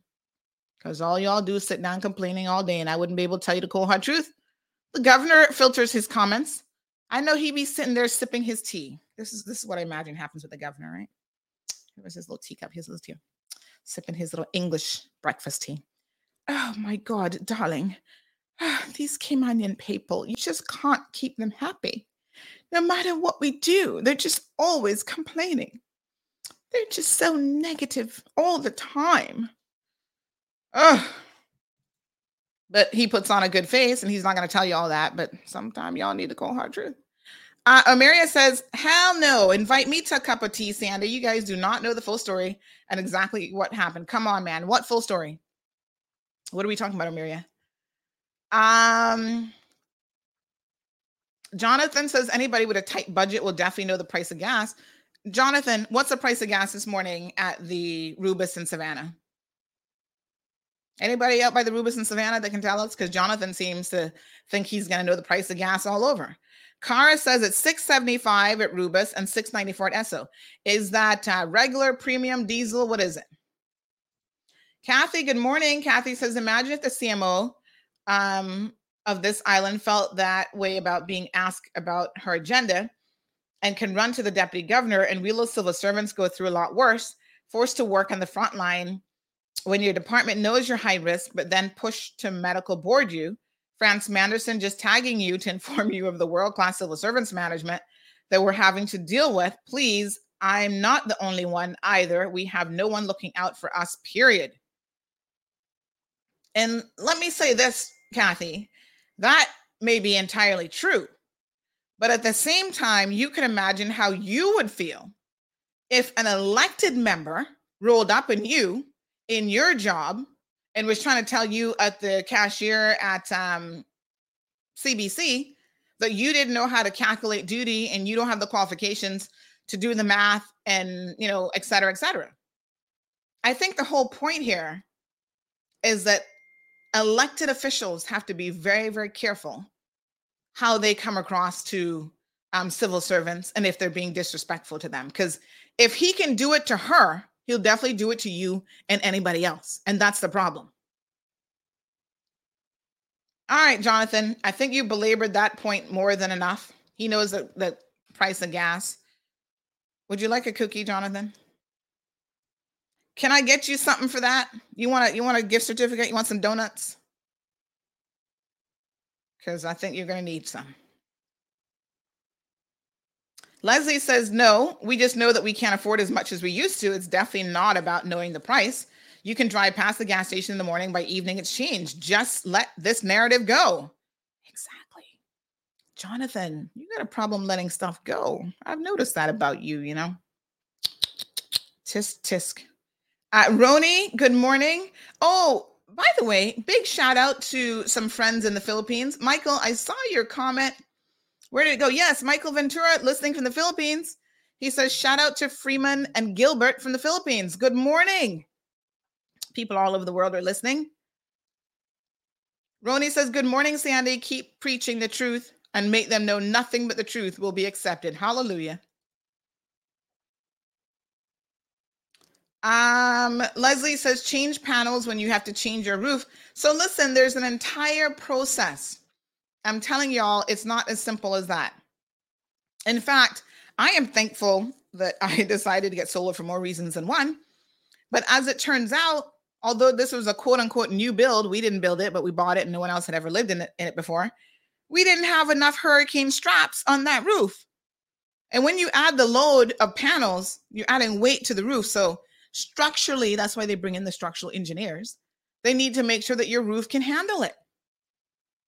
This is one of the things I told you guys when the government was contemplating, you know, how to take $5 million and help the people of the Cayman Islands going the solar route where you only help a small percentage of the CUC users, and even of them who who qualifies, whose roof is okay. It's a lot that is involved, and this is a six to nine month process. It doesn't happen overnight. But the integrity of your roof is very important because you don't want the first little storm to come and your panels go flying off. That's for sure. That's why you get people who know what they're doing when it comes to solar panels. And they would ensure that your roof is structurally sound and that when they install the panels, they do it in such a way that, listen, if your panels are going, that means that you're in a storm with the entire roof going. and not gonna be another Hurricane Ivan, and you're not gonna have to worry too much about solar panels. You'll be getting free sun from the open roof. Believe me, you. Good morning, Miss Faith. Says, love this show. I appreciate it. Uh, Leslie says you already know that we have people who will find a problem with a solution. yes. And that's all some people do. Progressives. That's all some of y'all do. Everything is a problem. You yourself had no solutions. You didn't do any of those things. You guys heard during the chamber debate, April the 6th, 2021. Oh, you know, we should be looking at solar. When have you ever seen the progressives government get up on any platform and say, Yes, I'm here to support green tech and CNB getting together, or this one and that one? Let's do solar. They don't care. Y'all need to stop seeing the foolishness. And you yourselves need to stop being so negative. Jonathan says he needs a joint this morning, but he'll take the cookie later. That's your problem. You know, I think you've been smoking a little bit too much. You know, there's a lot of research actually that's coming out about smoke and marijuana. And it's not good research. Y'all keep talking about how much you love it. And it has so many benefits, but y'all not speaking the truth on it. Mm-mm. A lot of it's saying it's making y'all paranoid, making you crazy. Mm-hmm. That's a conversation for another day because Jonathan can get all upset about that conversation.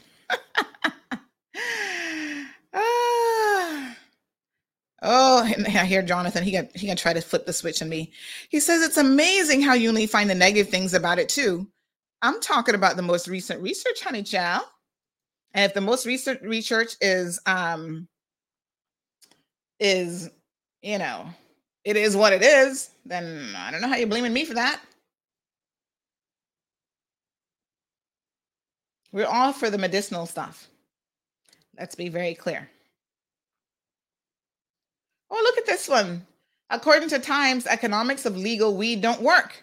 Oh, now you're going to claim that I'm being negative, but I'm just having a look at the news as it relates to marijuana. And I swear to you, five days ago, this has just come up in the news feed.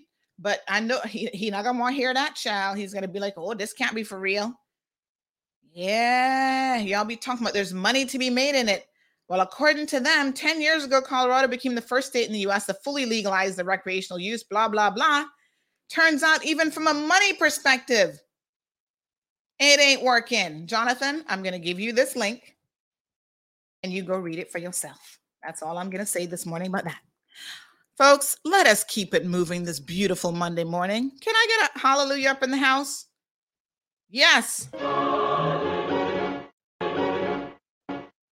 All right, COVID regulations. Let's go there. Um, so on Friday, we got word that um the oh my gosh government we, we knew it was coming down the pipeline. It was just a question of when because obviously the current regulations expire in the 30th so we got word that the government um, had dropped some new regulations. But the way in which we got it left a lot to be desired uh, gis not trying to be negative but can i encourage you all to please get it together?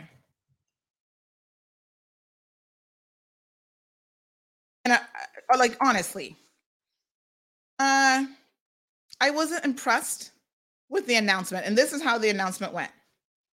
We got an email that said um hold on let me not let me not say anything i don't want to misspeak on this. It said dear editors please find below. And then it provided a link to all of the regulations. That was it. I thought to myself, who sends out notification of a change in the regulations like this? It's actually never been done like this before, which makes me wonder who over at GIS is slacking off even more than usual. So, what this left us to have to do as quote unquote editors is that we then had to go and read through the regulations and remembered what, what what it was and what has been changed. And listen i'm going to be quite frank with you. After a while you even don't even remember what the current regulations are. They're all over your head. So whenever somebody messages me miss sandy do i have to be vaccinated to come in i'm like oh lord let me try and remember now how does this go again i can't remember sometimes i have to go back and refresh my own memory and we're living in it because sometimes it depends on who you are. Right? Mm, mm, mm. So, uh, sending it out in this manner was really, really quite poor. And the second I received it, this is what it looked like. The second I received it, I was like, huh? So you're just sending us the links because you think this is helpful? Not even a little summary like these are the changes, like nothing. It's like, here you go. Go read it and figure it out for yourself. I was like, Jesus Christ. but some people, boy, they get the big time jobs up in government. I'm just saying. So anyway, um in summary form, there have been some changes, and some of you will be welcoming these changes without a doubt. I'm going to open up. Hold on now. I'm going to get the regs open here. And there's different ones, as you can see, that were sent out. And so, again, the expectation is that you must go through all these and figure it out for yourself. Okay. Control of COVID 19, travel, number three, regulations 2021. And you're, you know, you go through all these different sections um, what's a ticketable offense, service and payment? The bottom line is this. I know y'all not gonna read this. I don't have to ask. If you want the links, we can provide you with the links. But I feel confident in saying that very few of you will be reading any of this and care to even do so. Here's the bottom line mask mandates have now become optional, it's no longer mandated. Mm-hmm. So, what that means is that the government isn't saying, with a few exceptions, and there are some exceptions, folks. So, as always, make sure you read the fine print. Don't be rolling up in the hospital and talking about, well, the Cayman Islands government said I can walk around without a mask. I suggest you still walk with your mask. Because the regulations when it comes to the mask wearing part does not apply to like hospitals um, nursing homes and so on. So those places it is still mandated. But that probably makes a whole lot of sense, I would hope, to most of you. Let's see if it's in this one. Uh, it's not in this one. Oh Lord. I told you they just sent these links, so you had to go through every single one of them. They also included the national pension, which we knew that that was going to be um, that that was going to be changed as well to extend pension the pension holiday for a bit longer. So they repealed and substitution of regulation seven as it relates to the wearing of masks, except if you are in a healthcare facility, residential home care facility, a prison, or place of detention, or such other place as may be specified by notice by the medical officer of health. So there's some exceptions built in. And it also goes on, and this is very important, section subsection two. It says subject to paragraph three, where the owner operator of a public space specified in paragraphs 1A to D requires a person to wear a mask or cloth face covering, the person shall comply with the requirement, and a person who refuses to do so shall be refused entry to or permission to remain in that public space. That gives them, like I said, you can't go to the hospital and refuse to wear your mask because they're going to tell you to get out. Mm-hmm. It goes on to say that the owner or operator of a public space specified in paragraphs 1A to 3D, 1A, so you always have to go back. So it's 7 1A. This is this bit here.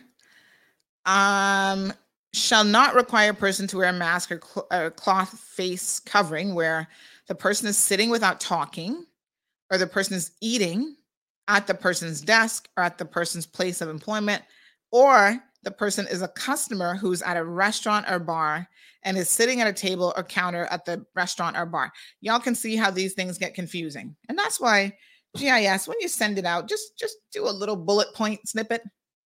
All that means is, folks, say I'm in the cafeteria at the HSA, and this is common sense, really. I have to remove my mask to be able to eat. Right?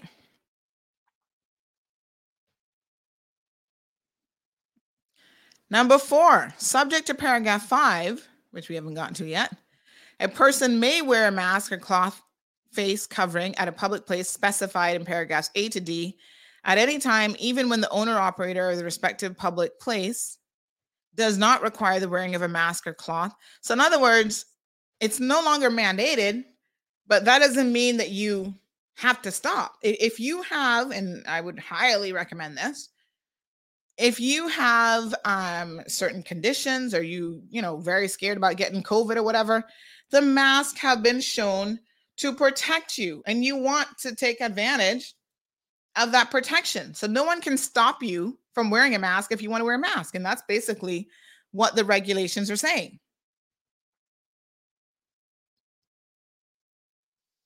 Okay, so they can, in those facilities, they can mandate it. Few exceptions. But even if it's not mandated, folks, you can still have that personal choice.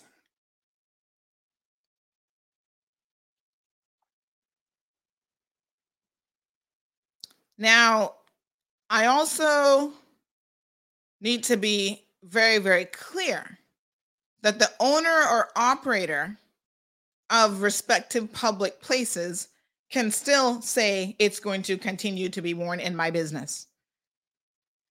Because although you might see things like the grocery store and public buses and other spaces as public spaces, the operators and owners still have the ability to put certain rules in place. And I don't know what the grocery stores are going to do yet, but I would not be surprised if they continue to tell people, you know, most of them have up permanent signs now because they can see COVID wasn't going anywhere. And it is in your best interest for the half an hour that you go to the grocery store that you put on your mask. You're in close contact with people. Most most grocery stores, it's not really six feet, especially if you go on a Saturday. There's a lot of people in there. You're breathing the same air, and you're pushing out germified air, COVID germs, and other things. So you know, wear your mask. I don't. I don't have any intention. Listen, I've stocked up on so many masks. Praise the Lord for Amazon. I've got a whole container full of masks and they're disposable. So I wear them for a couple days and then I throw it out because even the mask gets germs on it. So some of the other um, major changes is no more testing, pre-arrival testing when you're coming into the Cayman Islands. You do not have to um, test. Now you still have to be vaccinated, which you know if you're traveling to the U.S., for example, you still have to be vaccinated anyway, right?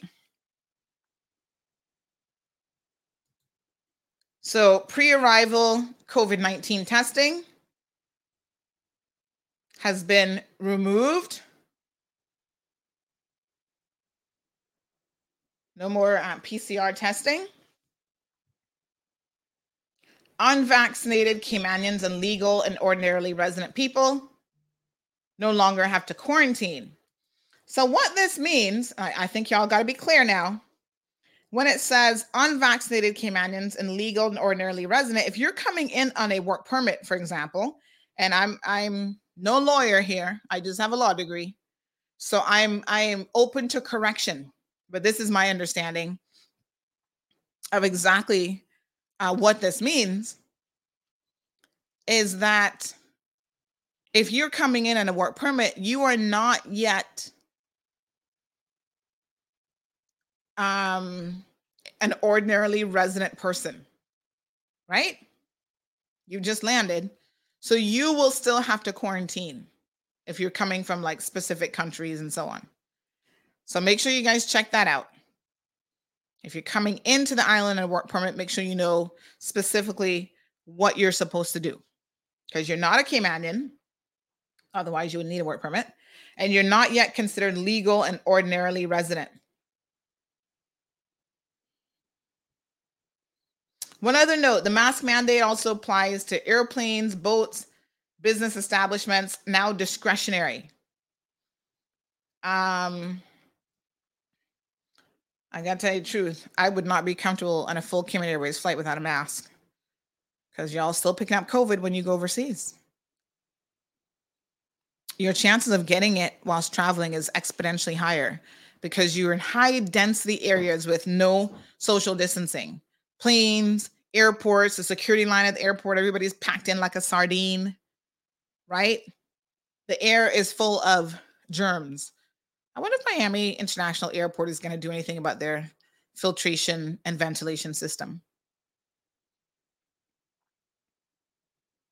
So, um, good people, these are some of the major announcements that were made by way of this. Persons quarantined locally no longer are required to subject themselves to an exit test as long as they are asymptomatic or not showing any signs of flu like symptoms. And that's kind of relying on you to be honest. Mm. You all know about how that works. This is the honor system. If you're asymptomatic, don't be running out there doing whatever you want because chances are you probably got something.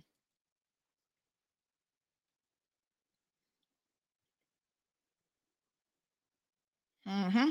Mm-mm. That's coming up next. Um, we're gonna talk about the Kimpton Hotel next, so y'all stay tuned. Mm-mm-mm. What a mess. I tell you. Lord. Some days you kind of feel like you need a little extra dose of prayers, and today is definitely one of those days. Mm-mm-mm. All right. Um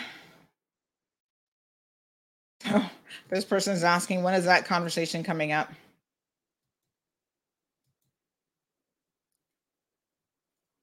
Oh, yes. Kevin is reminding me about the news. Shall. Uh, another person says you just can't please some people.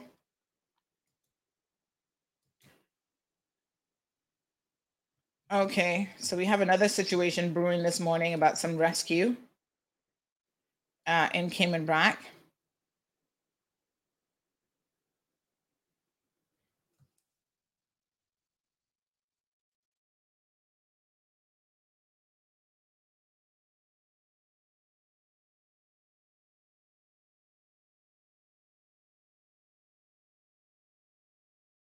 All right.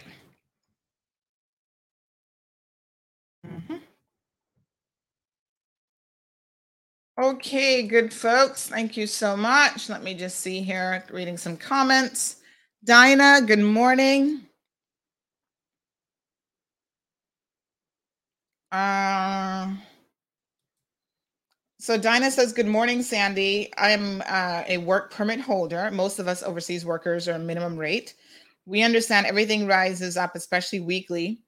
Change the price of gas. One thing it's really hard for us now is to survive. Most of the landlord raise up rental fee, which we understand that too, but our side, but on our side, same salary, no one, no more take home pay uh, left to send back home. Um, Dinah, good morning. Thank you for that. And that's a real reality of life. And so um, I have a lot of questions for you, which you may not, you know, you may not necessarily want to answer in a public forum. But this is one question that I've had for a very long time. What percentage of individuals are actually being paid minimum wage? I'm assuming you're working for a Caymanian. Now, I don't know if it's domestic work or exactly, you know, what your position is. It would be interesting to know the type of work that you do as well. And I wouldn't say that most foreign workers are getting paid minimum wage, but we do have a lot of foreign workers who are being paid minimum wage. But who are they? You have lawyers and corporate people in this country who making the six figure plus incomes and they're all foreign workers. Obviously, that isn't your situation. But to say that most foreign workers are actually making minimum wage would not be um, a correct statement because they're not. So I keep waiting on somebody to tell me who is actually making minimum wage, what percentage. They just did the um the annual, it's not annual, but they do it every 4 years or whatever. The ESO, right? The, the survey. So who is making minimum wage? And so when it comes to a situation like this, my next question for, for you or anyone in your situation is does it make sense for you to remain in the Cayman Islands and continue working here when you're saying that you can't afford to send money home, which I, I totally get it. That's the main reason why most people come to work in the Cayman Islands. Because they're able to send money home. So, does it make sense for you to be here at all if you're no longer in that position? Because if it doesn't make sense, then I think if I were you, I would certainly be looking very, very closely at my options. Kara says, exactly, Sandy. I don't care what they say. I'm still wearing my mask out and about. Everyone always complains about, oh, I'm sick of wearing these masks, blah, blah, blah. It's for your own protection. Still wear your mask. Good morning, Miss Perla. She says, Good morning. I understand your point about rent and gas, and I know most people don't like to share, but here are the options. Number one, find someone you trust to share a room with. And number two, you can ride a bike depending on where you work or live. Just my two cents. So there are options. I mean, I see people talking about sharing beds now, which I think is kind of crazy. There was an EK ad with um, two, it's, it claims, I don't know how true it is, but claims that two Indian guys are looking for a third Indian guy to share a bed. I'm like, what size is this bed? Exactly. And how, how are you sharing it? I, I visualized that when I read the article, and I got to tell you, I'm like, no, I'd rather sleep on the floor. you know what I'm saying? I'm like, give me a, a good little blanket and a comfortable pillow, and I would take the floor over sharing the bed with two other men. Mm, things might be getting a little bit stiff in that bed, if you know what I mean. I'm just saying. Mm-mm. No, Bobo. Not today. Um, Irvin says, so coming from London too. Yeah, it doesn't matter where you're coming from. Of course, you'll have to know what, I mean, I don't know on that end if they have any rules or whatever in place, right? So always make sure if you're traveling through jurisdictions, you know what the um what the regulations for that country are, but I think you should be good. Um Roni says, I have to disagree with solar panels somewhat because of how and who are involved. I'm not the free installation of them. I personally believe that the bureaucratic BS that will come with and after they are installed. Well, I don't I don't know what you mean by that. So you'd have to specify what bureaucratic BS that comes after they're installed. I've had them now for how many years? You even get an app where you can monitor uh, the health of your your panels and stuff like that. I, I don't know what bureauc- I don't know what you're talking about because it doesn't exist. so I'm not really familiar with what you think is going to happen. Um, during the installation process, there are people in, involved, such as CUC, because they got to check the meter, make sure the meter's up to standard. There's a building control unit. They have to do certain inspections. There are inspections along the way because there's electrical work and so on that has to be done. And that's for everybody's safety. So, you know, it is what it is. Um, and you trust me, you want those things to be done. So Flashpoint thinks that the supermarkets are going to drop the mask mandates as there are many tourists complaining about wearing them. I don't I don't think that they will, but we can certainly ask. Um somebody somebody got that not so subtle joke. They said laughing out loud, stiff, it's sweet, it's sweet, it's sweet. Y'all remember that show? Um someone else says government hasn't learned their lesson about the honor system. no, but someone did point out to me last night. Big shout out to Jackie. I won't say which Jackie, but sorry, Jackie mentioned that the regulations are coming into effect when kids are out of school. So that's a good thing in terms of the mask wearing and having it spread like in schools and stuff like that. So good point. Evelyn ad- agrees with Kara about wearing her mask. She says, I'll be wearing my mask on the airplanes, not taking any chances. Yeah, because you you'll still be out of commission. Like you come back with COVID, then you're gonna have to quarantine. You're gonna have to stay home from work and everything else. Gigi, good morning. She says, ha ha ha. I love the way you say things, Sandy. It's crystal clear. Olive, good morning to you, my love. Says my grandson will be coming for the summer on July the 3rd. Does he require to do the PCR test in Jamaica? Okay, does he require to be quarantined here? So, is your grandson a Caymanian? Or is he ordinarily resident here? If he's not, this is where again you got to read the fine print because if he isn't any of those things, so he's not an unvaccinated Caymanian, he's not legally or, or ordinarily resident, then you need to look at what the regulations say in relation to that. So he may have to still he won't have to PCR test, but you better look closely at whether or not he's going to have to quarantine. Because I know Jamaica has been one of those countries that has had a very low vaccination rate. Mm-hmm. So let me just have a look at something here and I'll try to tell you. Um, mhm. So, repeal and substitution of Regulation 13, which is travel between the islands.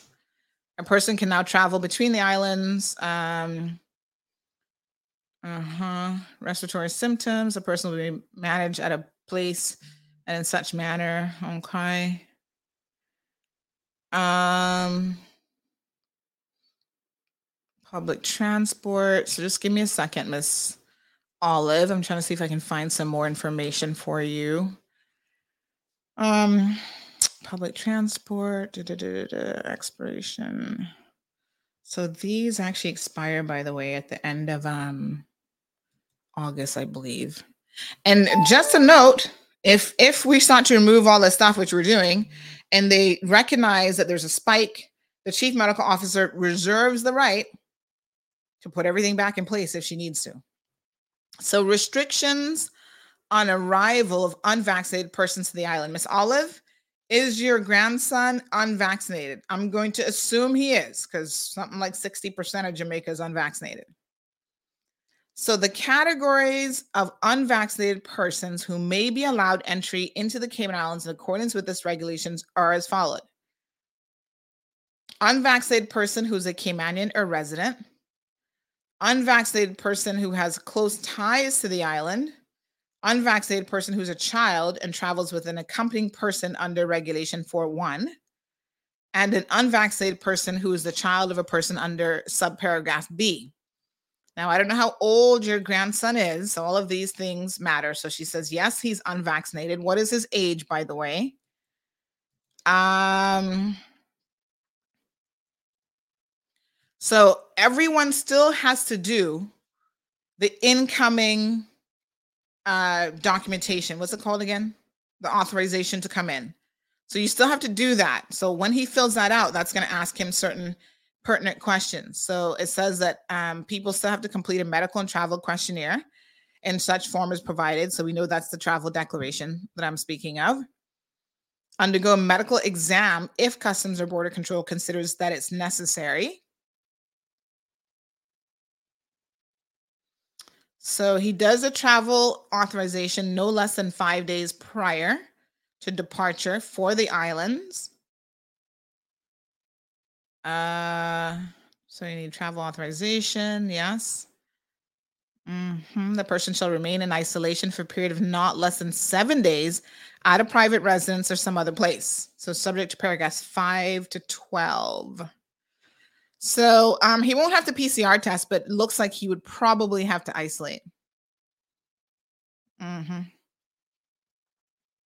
He's unvaccinated. Yeah, he's gonna have to isolate because he's not a Caymanian and he's not someone who's ordinarily um or what's what's the term that these are legal terms by the way so legal and ordinarily resident has a legal meaning that that term together and so if he's neither of those he's probably going to have to isolate uh mhm. seven days all right miss olive hopefully that helps Get him lots of snacks and some good cooking and food. Have him ready. El Ray, good morning. Says when will when well when that happens, Les will have to be sent back home. When what happens? Things get stiff? What are you referring to? Um, Jonathan says, I think 70% of locals are making minimum wage. And you think that based on what exactly? Because I don't think that's correct at all. I do not think most Caymanians are making minimum wage because the minimum wage jobs, quite frankly, are going to be like domestic workers. Even gas attendants are not making minimum wage. They're at least paying them $8 an hour. Grocery people, they're making 8, $9 an hour. Who exactly is making minimum wage? I feel like I need to call the ESO this morning because I keep asking this question, but nobody's answering it for me. So on Friday, we were getting a lot of Thursday and Friday, we were getting a lot of people asking about um, the situation as it relates to the um, the last tourism stipend payout. And so CBC saw our um, post and they reached out and they're asking you if for some reason you have not received your payment as yet, to please reach out to them because they are aware that quite a few people have been having an issue. And it looks like it has something to do with the bank, um, RBC, and whatever, some kind of mix up with the instructions that were received from the bank. All right, let's talk about um she meant to say they're offering free insulation, which meant not really be free. Well, nobody's no one's offering free insulation.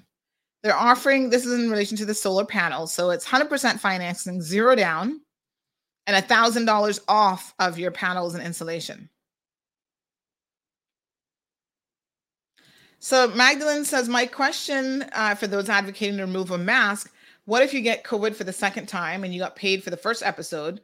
What happens with the second episode? My understanding under the labor law is that a person gets 10 days certified sick leave. And for the second occasion, I would think that'd be for vacation or unpaid leave. Is that my understanding? Well, yes, you can't get more than what the law allows um, for sick leave. So y'all go out there and be fools and don't wear your mask. I don't want to hear. Don't be calling me about Sandy. My employer won't get pay me, and I, but I'm like, okay, well, how many times have you been sick with COVID? This like my fifth time. You have to take unpaid leave, honey child. Don't call CMR because we can't help you. Capiche? Magdalene makes a very good point. Yes, Miss Olive, you should be okay. Good morning, El Ray. Um, you're most welcome, Miss Olive. All right, let's take a commercial break because coming up next, we got to talk about the Kimpton and that Karen over there. Mm, mm, mm, mm. What a mess. Recover Personal Injury Attorneys, helping injured people get what they deserve. Did you know that insurance companies have lawyers that represent their interests? Before signing and accepting any settlement, know your rights. Call us today for a free consultation at 924 9999. That's 924 9999. Recover. Your personal injury attorneys are on standby to assist. Are you tired of overpaying for TV services? Can't figure out VPNs and constantly missing your favorite TV shows? No access to the good stuff on streaming services? The frustration is real, but it doesn't have to be. Contact Roque, Cayman's streaming pros. We put you back in the driver's seat right in front of your TV. Call 926 1213 or message WhatsApp TV. Roque is not a TV service provider. Terms and conditions may apply. Hey, look here, You're looking for something to do. Are you looking something to do with friends and family? How about a private boat trip? Enjoy popular locations like Stingray City, Starfish Point, Rum Point, or Kaibo on a trip with WG Charters. Private boating is only $400 CI or 500 US. Take him or her out on an evening date and cruise around the North Sound for that beautiful sunset or romantic night cruise for only $300. Visit WGCharters.com or look for WG Charters on Facebook, Instagram, or WhatsApp 345 923 1741. WG Charters. My choice.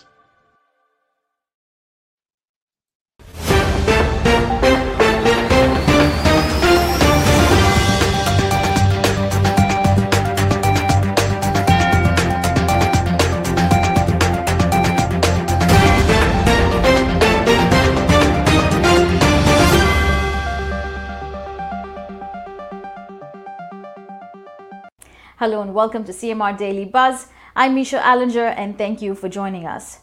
Officers responded to a report of a stabbing incident outside a bar in Seven Mile Shops on West Bay Road around 12:40 a.m. on 24th June. During an altercation between three men, one man received a stab wound to his eye, while the other received a stab wound to his abdomen.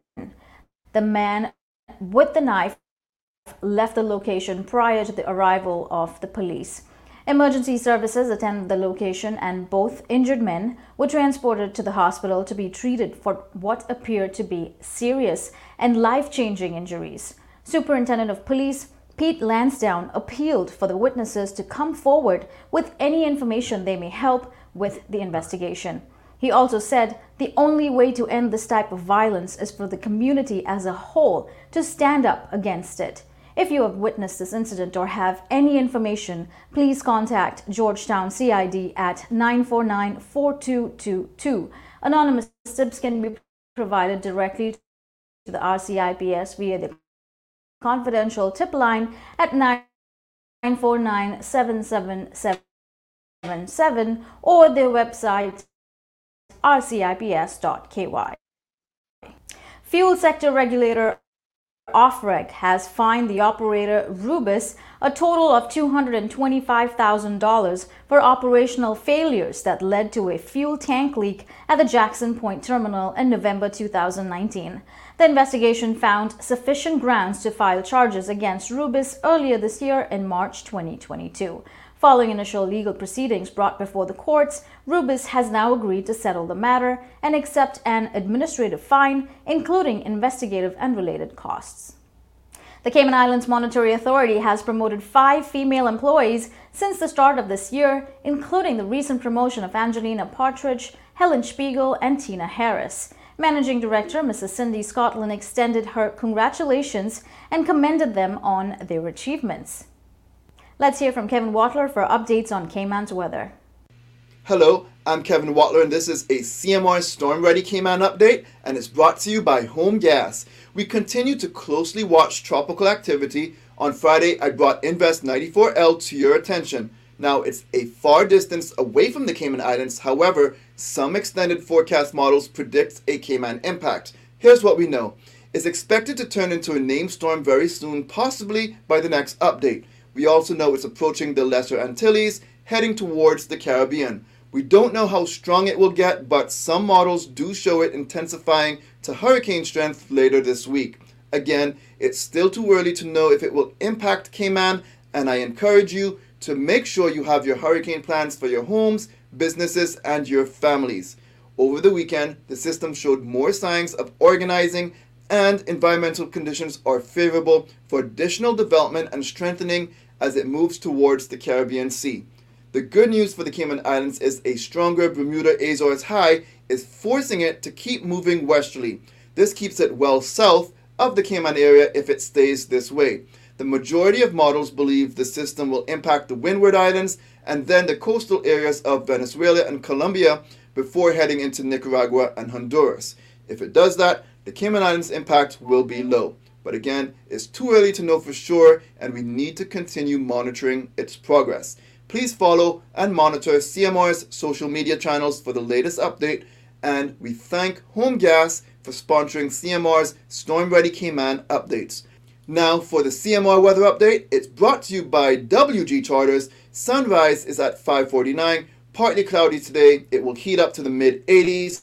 Winds light and variable sunset at 7.06 this evening. Tonight, the temperatures fall to the upper 70s. High tides at 8.13 a.m. and 9.50 p.m. and low tides at 3.23 a.m. and 2.49 p.m. Looking forward, similar weather conditions are expected.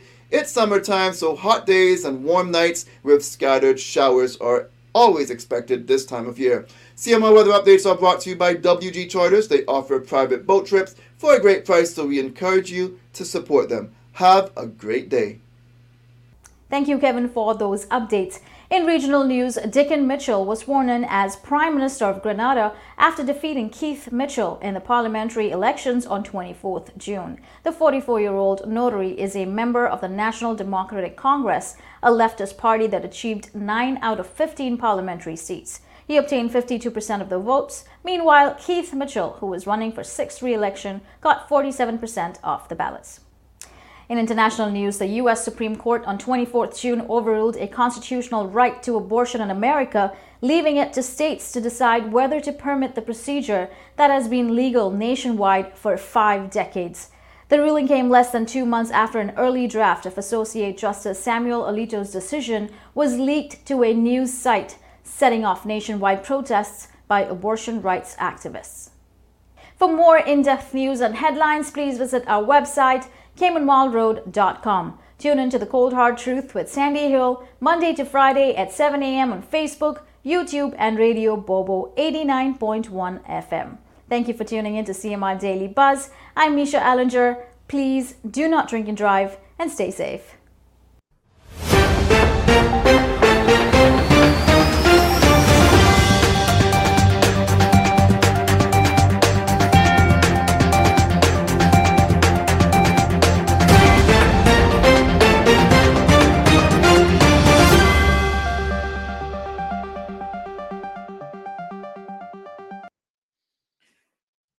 Folks. Uh, thank you so much to Misha and Kevin who bring you daily news. By the way, Misha's going to be out for the next week. Um, so I will do my best to hold down the fort in terms of her daily news uh, segments because I know that you guys really enjoy um, getting those news briefs and you can watch them on our social media channels every single evening as well as um, you can also you know, we share it here on the morning show. So you just get a brief snippet of what's happening in the country, the region, and international news as well.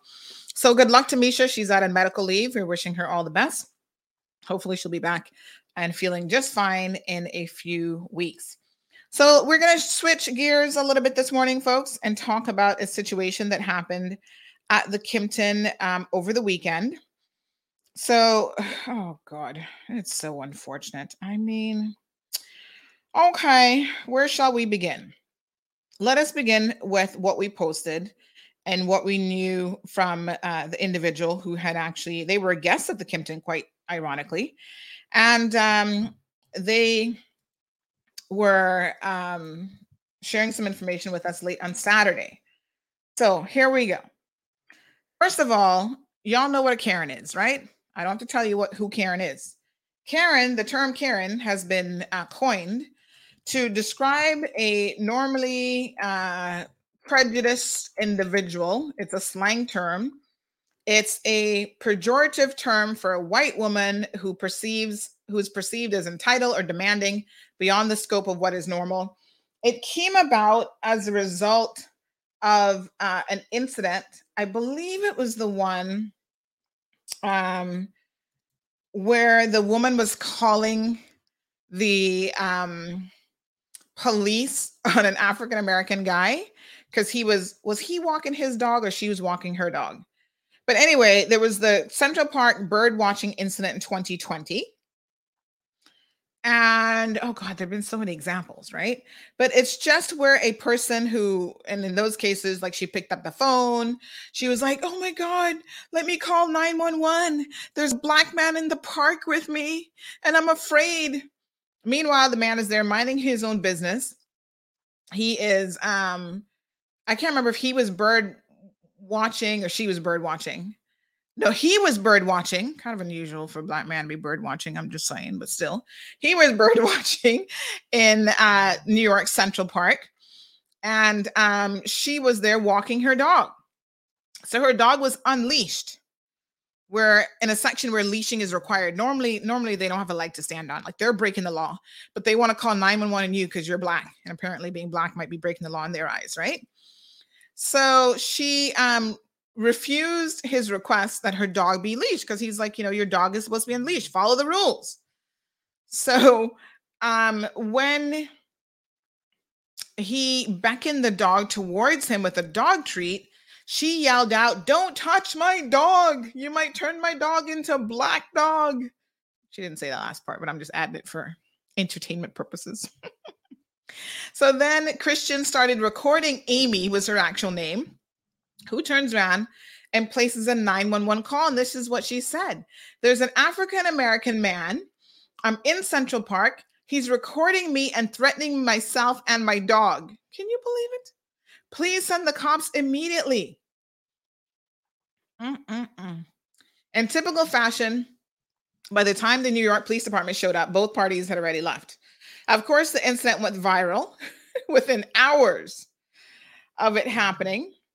And people got to see that there are people, I think she was eventually charged, she was, with filing a false police report, which is a misdemeanor with a penalty of up to one year in jail. So um, the charges against her were dropped in February of 2021 after she completed an educational course. What what exactly was the educational course? Like, don't misuse the 911 services. Uh, not every black man is trying to kill you. He was actually trying to get your dog back on a leash and help you follow the law. He's over there watch, minding his own business, bird watching. The bottom line is this. So this this term Karen kind of came out of a lot of these racial situations in the US where, you know, um, some women um, and men feel like they can just say whatever and they can call the police on you whether you're doing anything wrong. It's just because of who you are. Now, let's pull this into the Cayman context a little bit. because it's really disturbing because most of us live in a bubble on this island and we believe there's no racism here. Reality check in case you missed that memo. There is. Uh, y'all don't like to talk about it. But the few times that we have talked about it on this program, everywhere I go, people like, Sandy, thank you for bringing this up. Mostly the people of color, because they experience it. But they're like, you know what? Thank you for this conversation. Thank you for bringing this up. This is something that we need to be talking about. You can't ever fix a situation if you constantly pretend that it's not even happening. anyway, um, so we had a Karen situation over the weekend where a woman, not quite sure where she's from, sitting on the beach, and this was the message that I got on Saturday. So uh, here we go. I'm going to show you guys some pictures and stuff to go with this. Okay. So this person messages me at 3:54 p.m. says, "Hey Sandy, been dealing with a Kimpton guest tourist that doesn't want to have kids of color in the beach water.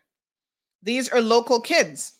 Now, to me, it wouldn't matter whether they were local kids or not in the sense that for her to pass remarks and this is how they knew that this, you know, was how she felt because apparently she was passing remarks that she didn't want people of color sharing what she obviously has mistakenly believed is her beach. She didn't get the memo, evidently, that this is the Cayman Islands. So it is a little bit peculiar and weird that you could come to Caribbean island and actually believe that you're not going to see black people on the beach. Like, where do you think you are? First of all, right? So bizarre. And a lot of these young people, I'm going to read to you in a bit some of them have reached out who were there and they all had something to say about this. So, anyway, let's go back. They sent some photos. They said these are local kids. She refused to go in the water. She probably can't swim. I mean, I don't know. Um, and told the Kimpton manager to get them out.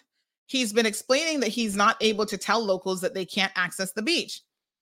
And who, honey child, you you know me. I was like, what? What did you just say? And the person replies and says, Yes, you heard me. Because they're legit things that put me in a state of disbelief. I'm just like, What did you just say? That she did what? And she said, What? Here she is. Um, and correct me if I'm wrong, but doesn't that look like probably a Caymanian? Is that a Caymanian that's talking to her, or is it just um a foreign worker that's very well tanned? He looks pretty tan himself, so I'm not, I'm not sure what his status is. But imagine if that was a Cayman and trying to have this conversation with a Karen. like this is the Cayman Islands. You can't stop people of color from walking in the beach, swimming in the ocean, walking up and down the streets. Where are you from, woman? Oh my God. Karen, where did you come out from? What dark hole? All right. So the person continues. Um, so when I said, What? They said, You heard. And then, of course, you know me, I was like, WTF, these people are crazy. And I said, Where's she from? They said that she sounded European, like maybe Italian or French. They're not too sure. And the Kimpton staff have been trying to deal with her, but she ain't mm. having it. I was like, Wow. So she said, Why we couldn't go to the public beach? That is where we belong. And I was like, Huh? Okay. She continues. We're also guests. Um, yes, there was a type of money, and I, I was just in such a state of shock. She says, Yes, this is a type of money that we're attracting. We have no choice. We have already lost our identity in place.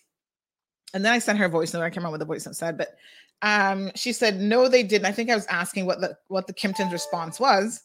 And she said, No, they didn't. The Kimpton told us the kids were not allowed to be on the premise, only guests, which was the birthday girl. So this was a situation where they were having a birthday and the birthday girl, I think, and her mom had um, they were guests at the hotel. So obviously they're able to use hotel facilities and everything else. But then friends like showed up and there's like an occupancy requirement, you know, where they're not really permitted to be necessarily using the facilities and so on. Okay. Um, they told her they could not tell us not to swim in the beach. So this was the Kimpton's initial response. Um, and then they showed a picture, as you can see on the screen, Uh, this is the manager that's actually having a word with her. She didn't want us there on the beach, and she didn't want us. She she said she didn't come to Cayman to see this. Well, I don't know what she came for, but the Kimpton apologized, but was led by her foolery of complaints. What happened is her complaint caused us to move from the beach to not cause attention. And then at the pool, the Kimpton staff kicked us out of the pool area back to the beach because, of course, um, again, the pool is only for um, guests staying at the resort, right? Where she complained more. The kids ended up at Public Beach. Kimpton only offered apologies, nothing else. Then she says, um, what she said about her view is accurate because she wasn't afraid to say it in front of the kids. She even said that in other Caribbean islands um, wouldn't allow locals to be in hotel premise. And that was the second time that we ended up on the beach. So eventually, to um, avoid a situation, they decided to go to the public beach. Lord Jesus. Mm, mm, mm, mm. First of all, Karen, you have the audacity, and I hope your friends, whoever they may be, um, have had an opportunity to share with you that you made it as jackass of the day. In fact, you might be jackass of the entire century, really. Welcome to the Caribbean. The Caribbean is a melting pot of all sorts of people, all sorts of races, shades, hair types, everything. If you come from a place, and I don't know where it is, I don't know if it's France, Italy, I don't care, America, where you're not used to melting pot, pot, probably nowhere in the Caribbean is going to be a good fit for you. This is not the first time that this has happened. I should point out. Thank you um, to my civil servant family. Uh, one of my dear cousins reminded me that there was a woman who had made the news in um, St. Kitts and Nevis where she was doing the same thing. And I think in that case, their prime minister, I believe, actually spoke out about this because he was like, listen, after public outcry, of course, you do not come to St. Kitts and Nevis and talk foolishness about you don't want Black people on the beach. Premier Brantley condemned her actions, saying all beaches on the island are public. That's the same position here in the Cayman Islands. So I would love to know who this Karen woman really is because my God, I would like to have a conversation with her. Now, you see, in Cayman, we have a saying that Duppy no who to frighten. Mm, mm, mm. That wouldn't have been me.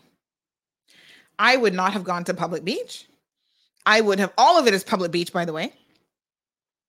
You don't have to go down to the one little section that just has the parking and the signage that says public beach.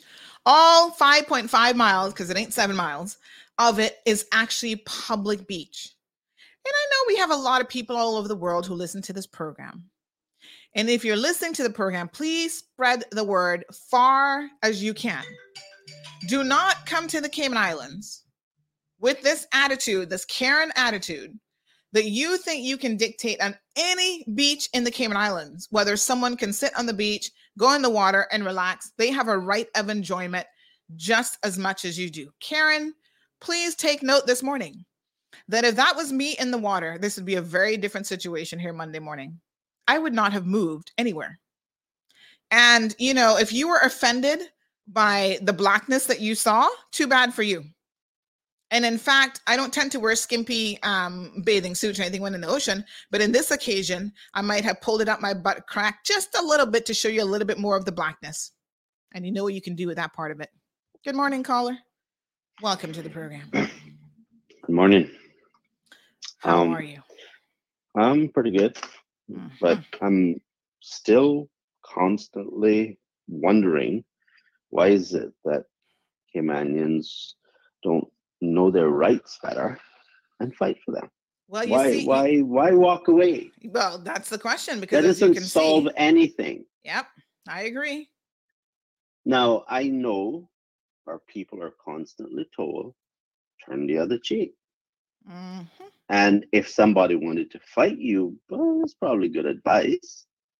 But this isn't about that. This is about whether you uh, will be able to enjoy the degree of human dignity that you should be able to enjoy. and it's clear from what I'm hearing you say, it sounds like her comments are suggesting that she's probably hearing that um, what she is thinking is an expectation. So, so s- a narrative is being pushed somewhere that gives her the impression that that she could expect that. Mm-hmm.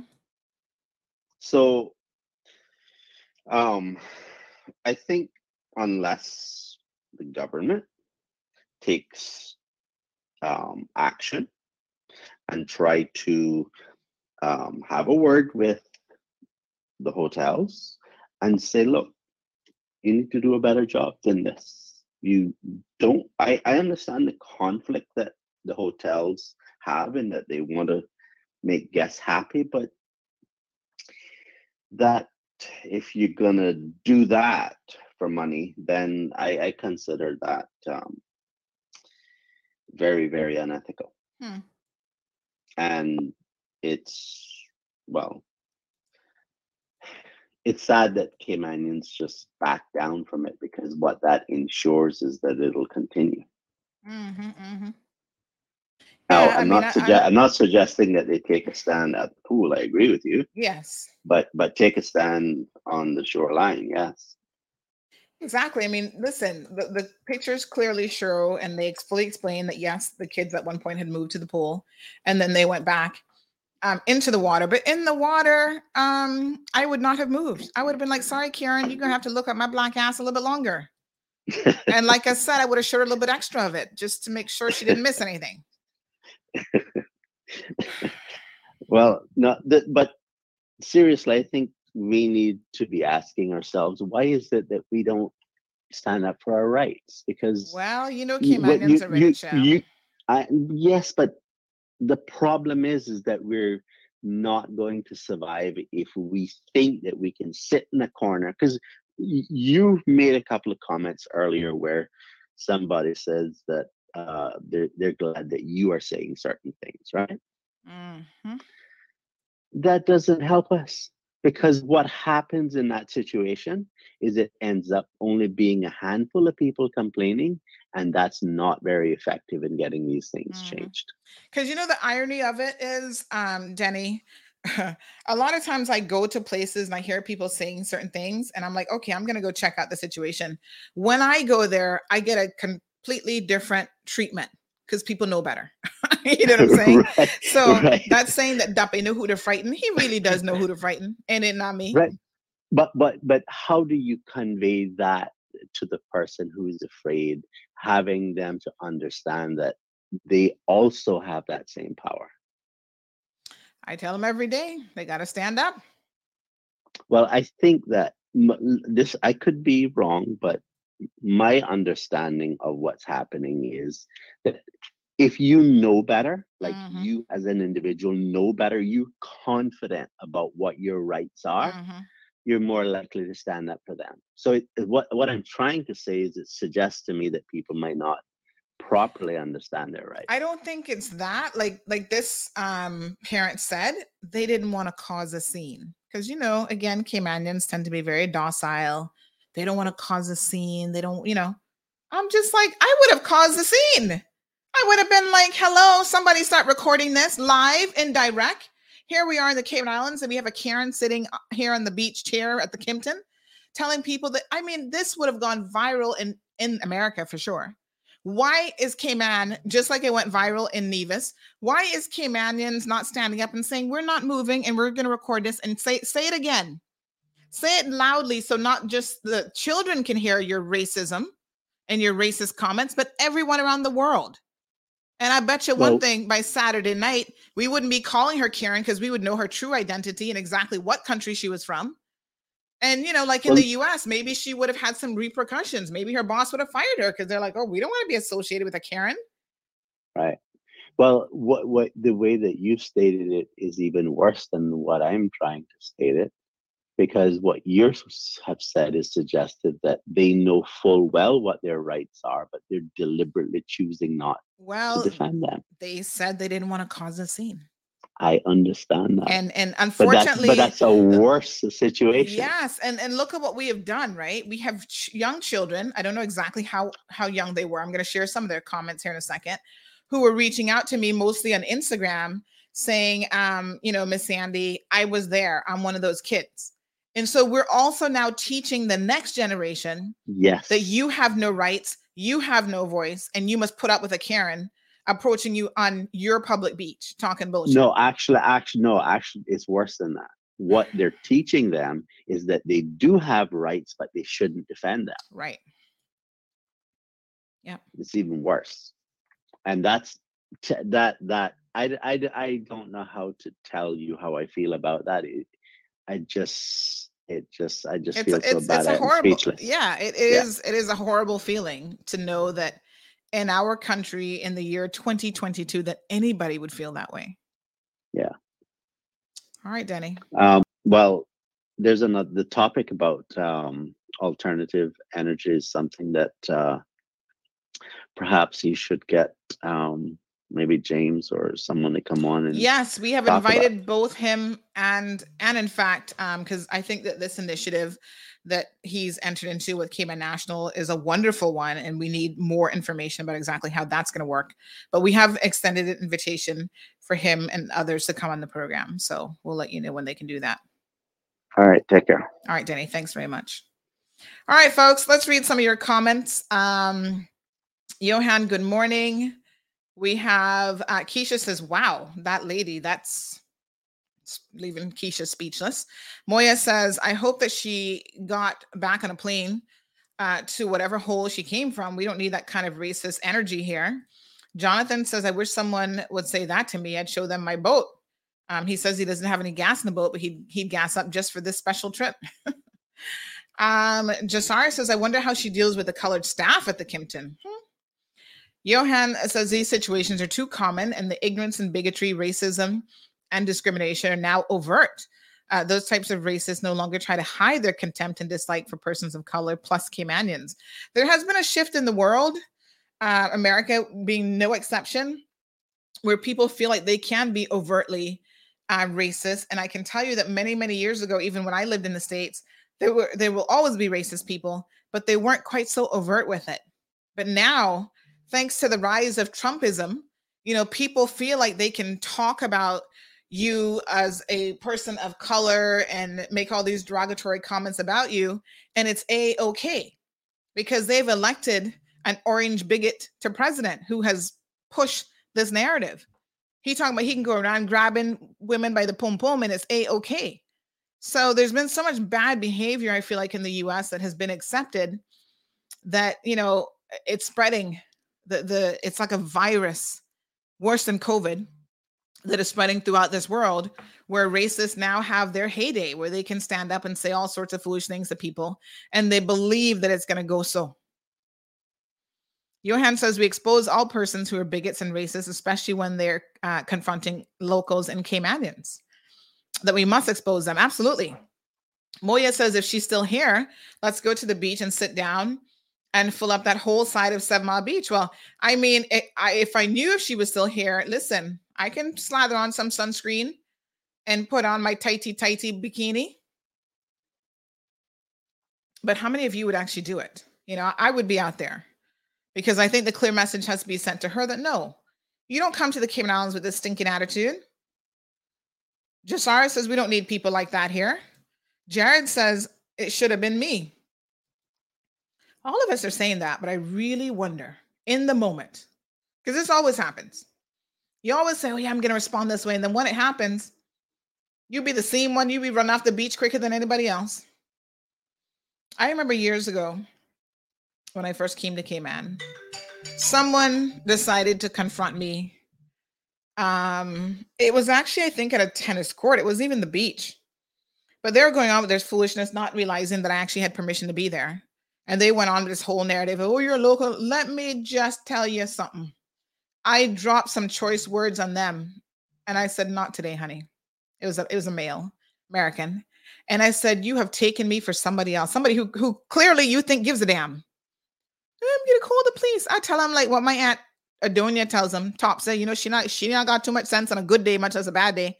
She says, call the police. They always parking in her private thing. And then when she clamps them or tells them they gotta leave, I'm gonna call the police on you, lady. She says, call the police.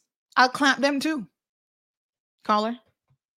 Use your network, do a survey, see how many people would be willing to show up, and let's do it. All right. Take we'll care. we'll put it out there. Thank you. Um, you know, somebody at the Kimpton, you know, we got sources all over, knows exactly who this Karen is. She definitely needs a bit of education, I think. Uh, Magdalene's saying, can we call the manager at the Kimpton? Yes, um, I have through some sources reached out to see if they might be willing to comment, and the sentiment that I got back is, I think the last time they had a situation like this and they tried to comment, it didn't go over too well. Went over like a ton of bricks. So maybe they're just going to sit back and allow it to blow over as these things always do. And that's part of the problem too, is we allow things to blow over when they have not been adequately addressed. Let's see what some of the young people had to say. Johan says too many people are, are comfortable with this level of ignorance. People like that are in our workplaces, schools, neighbors, neighborhoods having plenty of money does not guarantee that they're decent, respectful, and mean us and Cayman any good. Hashtag stay woke. So these are some of the messages that I received from the young folks who were there. And I appreciate them, first of all, reaching out.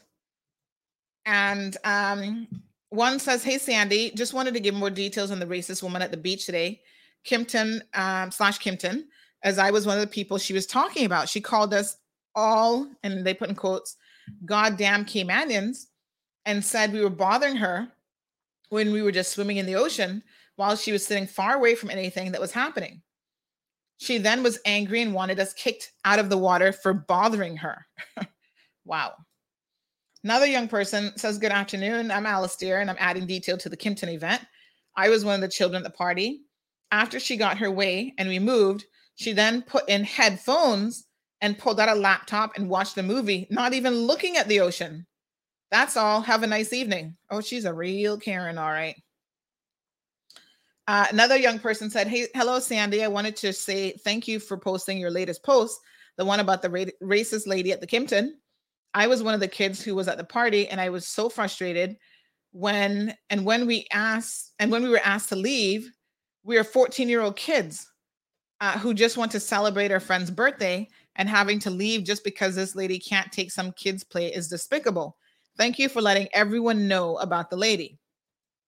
Another young person, oh, I think that's a duplicate. Hold on. Uh, yes, sorry, that one's duplicate. So this one says, Hi, miss.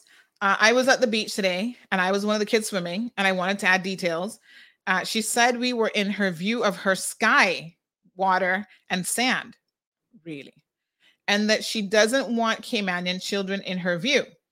She then went on saying she was on vacation, but we are as well. The beach is public, as the staff said, and she would not stop complaining even when we went to the pool. Not all of us were of color, but most of us were Caymanian. She got us kicked out of the hotel, and we end up going to public beach to get away from her foolishness. So sad. Karen, I would like to crown you as jackass of the century. Please do not come to the Cayman Islands with your stinking attitude. I don't care where you're from. You are no better. I don't care how much money in the world you have. You are no better than anyone here. Those kids have more decency in their little fingers than you do in your entire body because they know that these types of racist comments, just based on the fact that they're Caymanians and they might be people of color, is completely despicable. Caller, good morning. Morning, Sandy. Hello, sir. It's Johan. How's it going? Uh yeah, I'm okay. No, no, bit sorry. I didn't know that I was on like I expected something to click over. Um so just this could be really this could be really quick. Um Yes. You know what?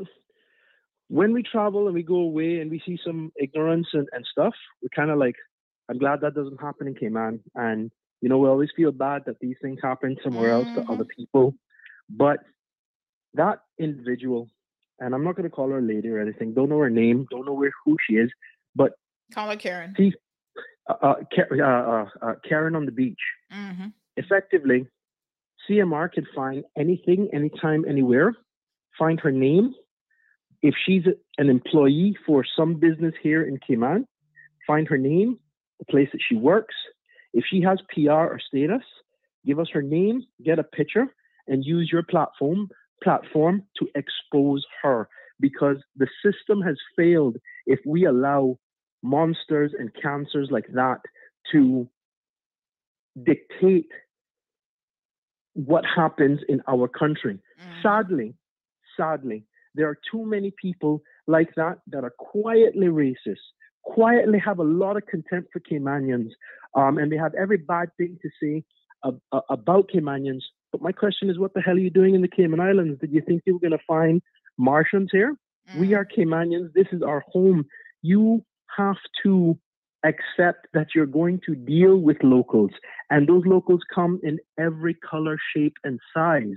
But what we cannot tolerate is no longer being passive enough to make an excuse. The Kimpton staff failed those Caymanian kids because the beach can be used or the water can be used by anybody. So asking you to leave a particular area in order to accommodate one super bitch of a customer really and truly is not the solution. What we need to do is, and, and I'll say this: this isn't just about the Italian, uh, uh, about the lady. If there are locals that are acting up and playing the fool, we owe it to ourselves to say, please calm down. Let's make the best representation of ourselves. You're too loud. You're too whatever. Because at the end of the day, we're all there to enjoy what we're there to enjoy, right?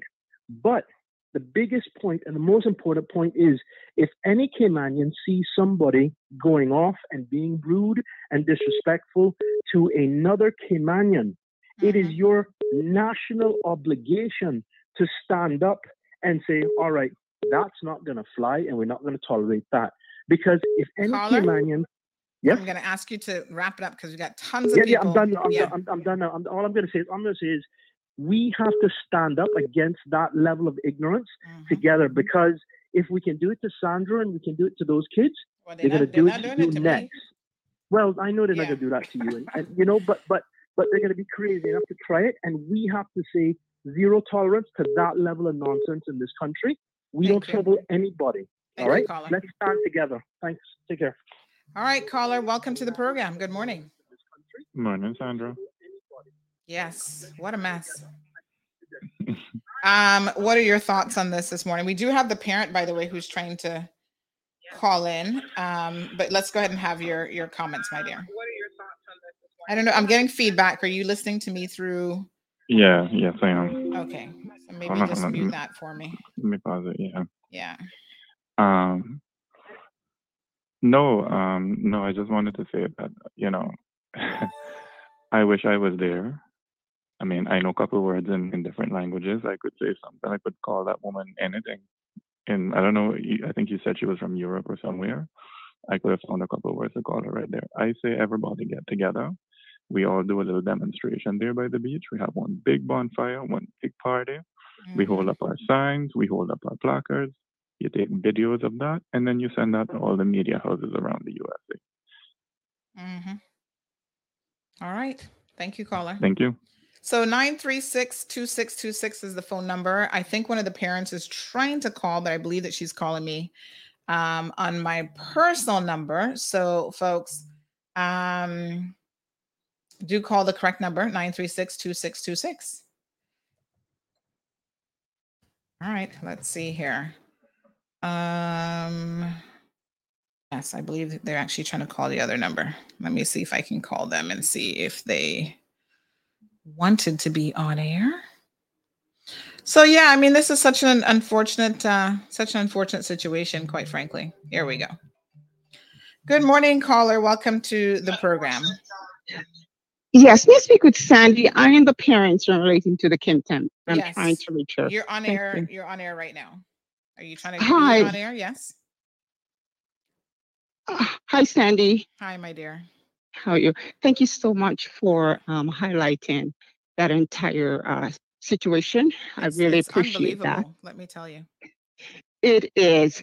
And I- I just wanted to make it clear Mm-hmm. of everything that happened there that I know a lot of the callers are calling in and I really appreciate their comments. But one of the things that, you know, that we did is that we really stood up because when we were told that the mm-hmm. kids could not be in the water, you know, we told them that we do have a right to the public beach. And one of the things I mm-hmm. exchanged, the conversation I exchanged with that guest in front of one of the staff uh, of the Kimpton is that on this island, we have white, black, mm-hmm. And brown people. And I said to her, Welcome to the Cayman Islands. Mm-hmm, mm-hmm. And we really defended those kids and we knew our rights. The problem is when parents have entrusted you mm-hmm. with their kids, your ultimate goal is to protect them. So I made sure that those kids stay on the public beach for about two to three hours. But by the end of the party, we felt so harassed mm. That I thought, in order for the kids to enjoy at least the next 45 minutes of this, you know what? I'm going to move them down to the, the public beach. Mm-hmm. I'm telling you, if it was just my family alone, mm-hmm. I, I probably would have been out of character. Mm-hmm. But because parents entrust me with their kids, I had to also make sure at the end of the day, their safety came 1st They were able to have fun. But I did my best to stood up uh, for those kids because I'm one of the parents who, believe you me, I do not tolerate that bull crap. Let me say it mm-hmm. in a better term. So mm-hmm. I, I just wanted to, everyone out there to know that we didn't just walk away when we were told. No, absolutely not. We mm-hmm. stood there and made sure we enjoyed our time. The only reason that the next 45 minutes that we stepped away was just to ensure that the kids were able to really have a, a really good day and to really enjoy the rest of the day. But I mm-hmm. don't want people to think that as as Caymanians, oh, we just like, oh, let's get out of here. Absolutely not. Absolutely not. So I, I wanted to thank you and I wanted to thank all the callers that are calling. But it's so important that our mm-hmm. government make these hotels be aware that the mm-hmm. public beach is full access to its people. You know, you know, one of the things that the guest said to me, I don't pay my money to come here and see this. I said, see what? Exactly. This is not acceptable. We pay our money to be here too. We're residents. We pay our money to be here too. Oh yeah. So it's very important that our government also make this, you know, um, really essential that these hotels are aware of this because I tell you what, before I started to speak with the management, I saw the hotel um, staff uh, um, picking up the towels from the children. I walk over and mm-hmm. said, "What is happening here?"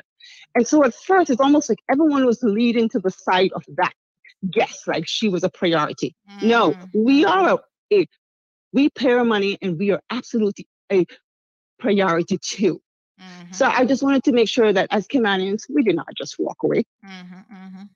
Yeah. We did not just walk away. We stood up. And now let me tell you what, it was the best best mix of children. Those children were respectable. Mm-hmm. They were well behaved. You had black kids, you had white kids, you had mm-hmm. brown kids. Those kids care less what the color were. But at the end of the day, they were mm-hmm. very respectable and well behaved.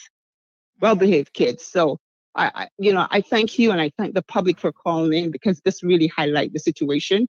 And we need we need to do more of this and hotels need to be informed, mm-hmm. Absolutely. you know.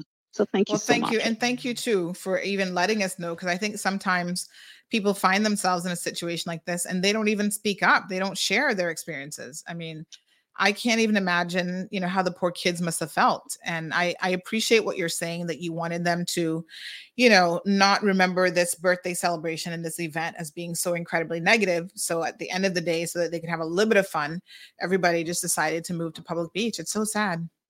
Yeah, and I'll tell you, Sandy, at the, the kids came up to me and they said, Miss, thank you for defending us.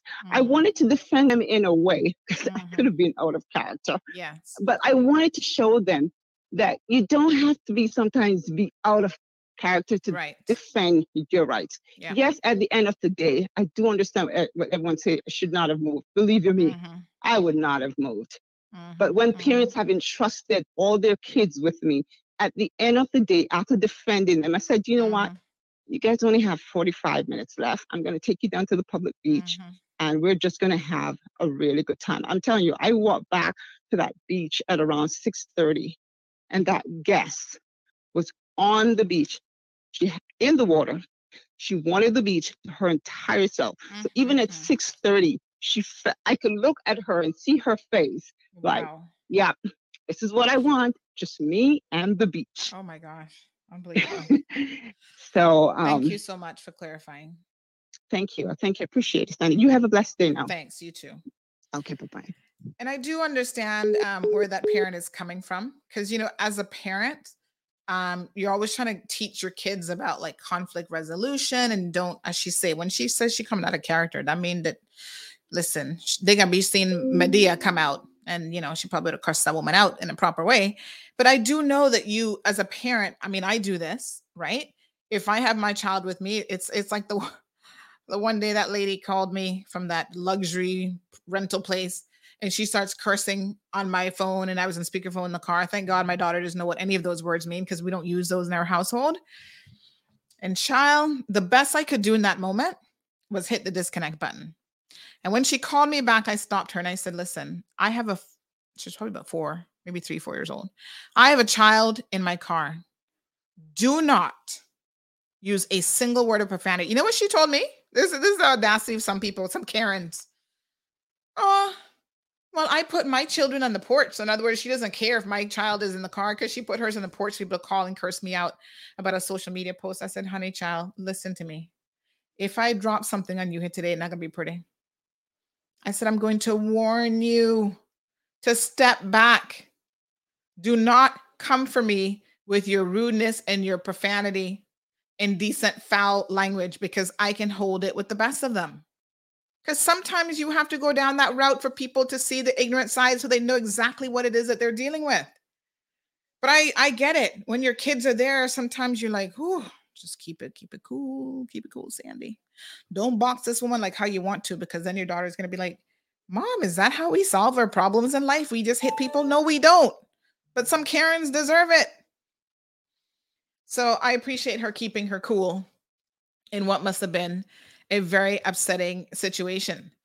Sherry Ann says Caymanians should not support the Kimpton any longer. I think with the hotels, right? Because from what was being said, the hotel was really trying to drive the point home that they can't control people on the beach. And they were saying to her, that's not, you know, that's not anything we can do anything about. They have a right um, to be on the beach. And, you know, obviously she persisted and persisted and persisted. And in the end, it wasn't that the Kimpton was telling them that they have to get out of the ocean. It's just that she was making the whole situation so uncomfortable for everyone that they ended up deciding to move. Sarah says um, Denny is absolutely correct. We are too passive as a people, and the others uh, bank on that, which is the reason they're emboldened to mistreat Caymanians. She gonna be emboldened till she she comes across the wrong Caymanian, and they gonna embolden her ass. Um, she better be lucky. She lucky, trust me. Um, Johan says no hotel or restaurant should tolerate that level of BS. Now, in an ideal world, I get that the com- the Kimpton is trying to balance this crazy guest who's obviously prejudiced. But you know what? I would really and listen, if y'all work at the Kimpton, I know some of y'all now work in housekeeping and maybe even you know, cooking this woman's meals. I'm sure y'all probably thinking about sprinkling a little bit of. Remember that movie where the woman put some stuff in the pie, and then the white lady's in there eating it, talking about how delicious the pie, and she's like, "Mm-hmm, eat up, honey Joe." That was a Karen back in the day. Um, I would certainly not recommend anyone at the Kimpton do anything untowards towards this woman because they're supposed to be a five star hotel. But I wouldn't blame you for thinking about it. I wouldn't blame you for thinking, oh, can I slip a little cockroach or something in her lunch? Make her choke on that? Oh my God. It's just so unbelievable. But I do believe that um, the hotels have a responsibility to, you know, let people know this is a diverse environment. You know, the best way for them to do that? The first face that you, when you walk through the door, Karen, should have been a, a person of color and a Caymanian greeting you. Welcome to the Kimpton then you would have no misunderstanding in your head about where you are. You're on a Caribbean island, you're in the Cayman Islands, and we are very diverse. So I don't know who's greeting, and I, I say this because I genuinely do not know who is doing the door greeting at the Kimpton. But I can tell you one thing if she sees a lot of people of color at the hotel, maybe she would have adjusted adjusted her attitude from the word jump and she wouldn't be so stupid to talk about black people in the water. Hmm. Magdalene says she would have been back on that plane. Jonathan says she ran into the right one. Imagine uh, she stepped to the wrong one. Oh yeah, this this could have gone really really wrong. And um, I, like I said, I don't feel like the Kimpton is going to say anything, but I do feel like they should uh, go out of their way to let their guests know that this is a very diverse property that's in a diverse community. And if you're not looking for diversity, go to the Kimpton located in, I don't know where, Russia? I don't know where they'd be putting up with this foolishness, but go somewhere else. Moya says this generation of Caymanians find it hard to stand up for their rights because we're not properly educated in our rights and laws this is an area that should be uh, that should be a class in the schools going over Constitution, Bill of Rights, immigration, etc. They keep us under educated to keep us docile. Well, this is what I keep saying. Even on this program, um, we have an expectation that government will offer some educational resources, but government doesn't have to do it. Y'all need to step up and educate yourselves. I say this every single morning. For the lack of knowledge, our people will perish. And we see it whether we're talking about solar and people posting, you know, misinformation about solar. Um, you know, people confused about uh, immigration, people confused about employment laws. We're confused about everything. Getting our homes confiscated because we don't understand contract law, finance, and budgeting, and all these sorts of things. Samoya, I agree with you a thousand percent that a lot of us are being subjected to a degree of abuse because we simply do not know better. And those of us who know better, a lot of people are afraid to speak out because there are real world implications when you decide to speak up. But you know, the beauty of speaking up is the more people do it, the more people know, oh, those Caymanian people are not to be trifled with. Karen Nugget come here with her bullshit. Hmm. Okay, Maria says, Oh my gosh, imagine how those poor kids must have felt. Well, you saw their comments. they all felt horrible about this. Mm-mm. Magdalene says she's ready to roll. Mary says, okay, let's hear from our government that they will speak to the hotels and let them know that there's zero tolerance for this type of behavior. You know, the Kimpton should have um, really asked her asked her to leave. I mean, I'm I'm a bit surprised that they were trying to placate this situation that much. See, this is why you can't have a manager at the Kimpton like me, because I would have been like, "Excuse me, what did you just say, madam? Can we pack your bags and send you to another resort, and you can try your luck with them?" that would have been the response she would have gotten with me. Mary agrees. She says the Kimpton should have asked her to leave and do what I saw captain of an aircraft do to a racist passenger. The captain removed the racist passenger and upgraded the black passenger to first class. Moya says, in the moment, not sure what reaction she would have got. I know you would have had my picture up on the screen this morning. oh, well, I tell you what, Moya, it wouldn't have been for being a Karen or being a jackass. You would you would have been wearing the Hero of the Day award. Uh, Soka says, "Oh my God, I would be there with bells on. Almost feel like catching a flight today." Marina says, "Boy, that should have been me." Mm-mm-mm. Mm-mm-mm. Vernita says, "Yes, true, Mister Johan. Put it to them, Miss Sandy." Kathy says, "I'd be right there with my son." Uh, was when my son was about seven to eight, David Pinedo, who the hell is David Pinedo, made a racial remark to my son. What an effing blessing I put on his ass. Don't come at me nor my child. Well, I don't know who David is, but he probably still feeling that all now. Uh, Marshall says she's not a lady; she's an animal that needs to be dealt with then and there. Um, Vernita says not every Caymanian they can treat so. I think the problem is there's too many that could be treated like that. And uh, Natasha says, I'm annoyed that no one got a proper picture of her. Yes, girl, that would have been the other thing. Like when she went back to the beach, I would have been out there recording her and zooming in so that we could see exactly not just that side profile. We needed a full frontal to see exactly who this idiot of a Karen is. Mary says, Thanks, Danny Warren Jr. I would show up. Let's do it. Sandra, can we find out if she's still there? I'm going to do my best. Um, she won because the children parents move. Know your rights. And of course, the explanation that that parent just gave us to what they move is, like I said, completely understandable as well. Jess says, wonder where she thought she could find um, goddamn Caymanian. She was in the Cayman Islands. She's a racist bitch and she needs to take it back to where she came from and fast. yeah, you come to the Cayman Islands and you don't want to see Cayman Islands. To me, that's just stupid. Um, thank you so much, Karen. Mm-mm-mm. Sherry Ann says she needs to be deported and never to return to the Cayman Islands. Yeah, we need to start making an example of people. Our children are our future, and this is what is destroying the minds of our youngsters. Yes, stamp her out of these islands forever and ever with no remorse. Well, our governments traditionally have had no backbone at all. Y'all remember the David Legge situation?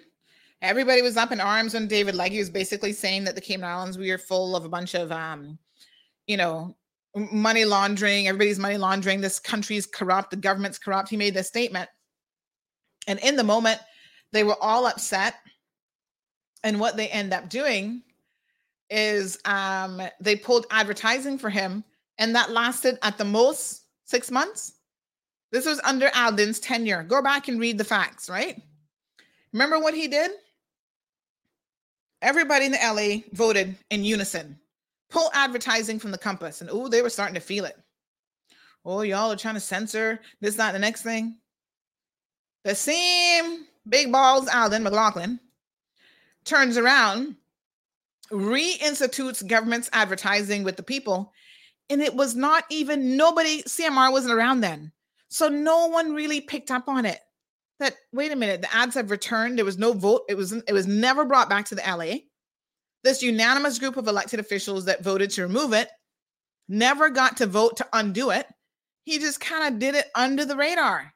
And of course, the Compass wasn't going to report on that because they were back to getting their million dollars a month from government. It's that kind of no backbone people that we have continued to elect for far too long. So, how are you expecting to be looking out for the rights of the people?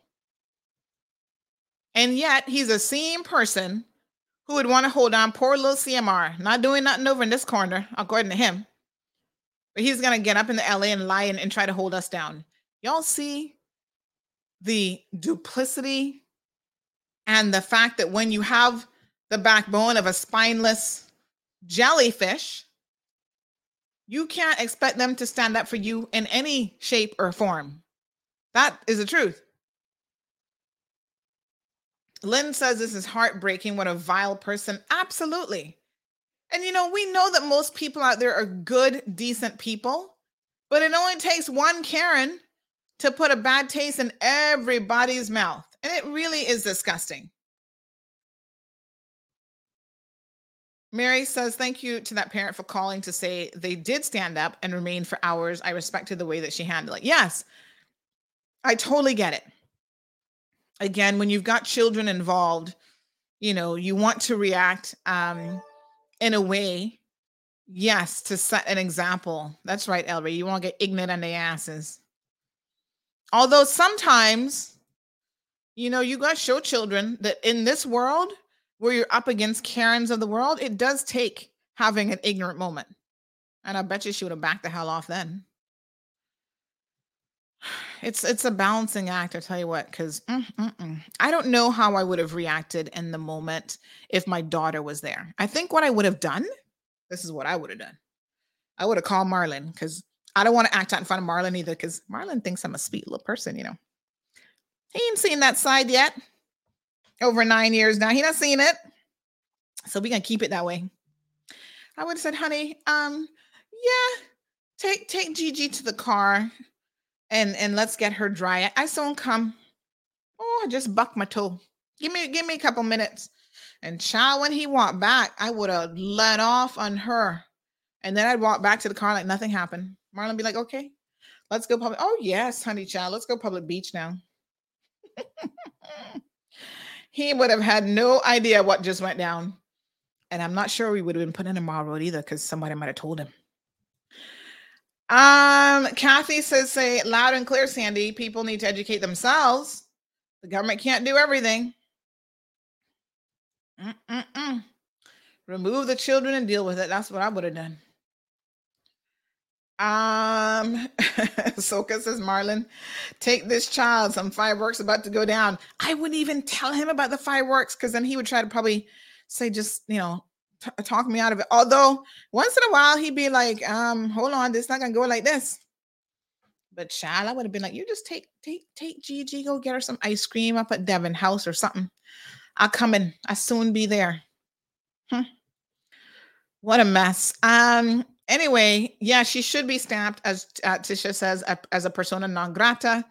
Um, yeah, we need to find out who she is. And you know, in Nevis, their prime minister made a comment on this story. This happened back in, I think this was earlier this year. Yes, April, just in April. And he says that I wish to be clear that all beaches on the island of Nevis are public property and therefore free for the use and enjoyment of all members of the public. Those who visit our island or choose to live on our island are welcome and will experience no warmer or more genuine hospitality anywhere in the world. I wish to be, um, what did he say? However, that our generous hospitality must not be abused. I'm going to hope that there will never, ever be a repeat of such behavior on Nevis, whether by her or anyone else. So he came out and made a very, very strong statement. Um, now, unfortunately, in this case, we don't actually have a video because I think a video really uh, brings it home when these sorts of things happen. So, unfortunately, we don't have a video here, but it would have been nice to have seen Karen in all of her glory on video. All right, folks. Um, thank you guys so much for another fantastic show this Monday morning.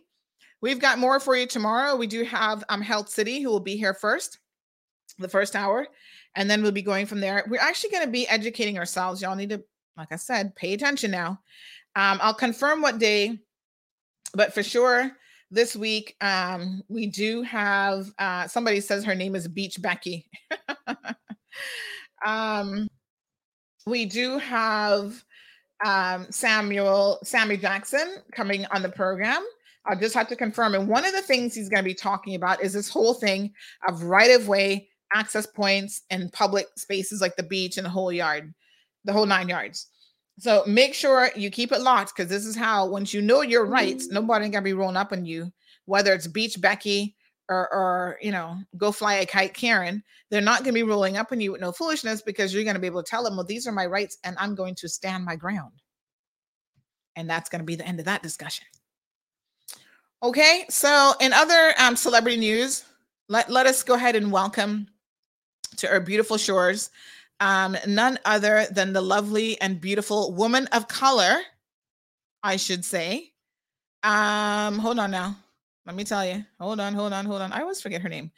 Um, Zoe Saldana. I understand that she's visiting here in the Cayman Islands. Now, you guys will remember that she, um, I think, is good friends with Frankie Flowers, and the two of them are working on a project together.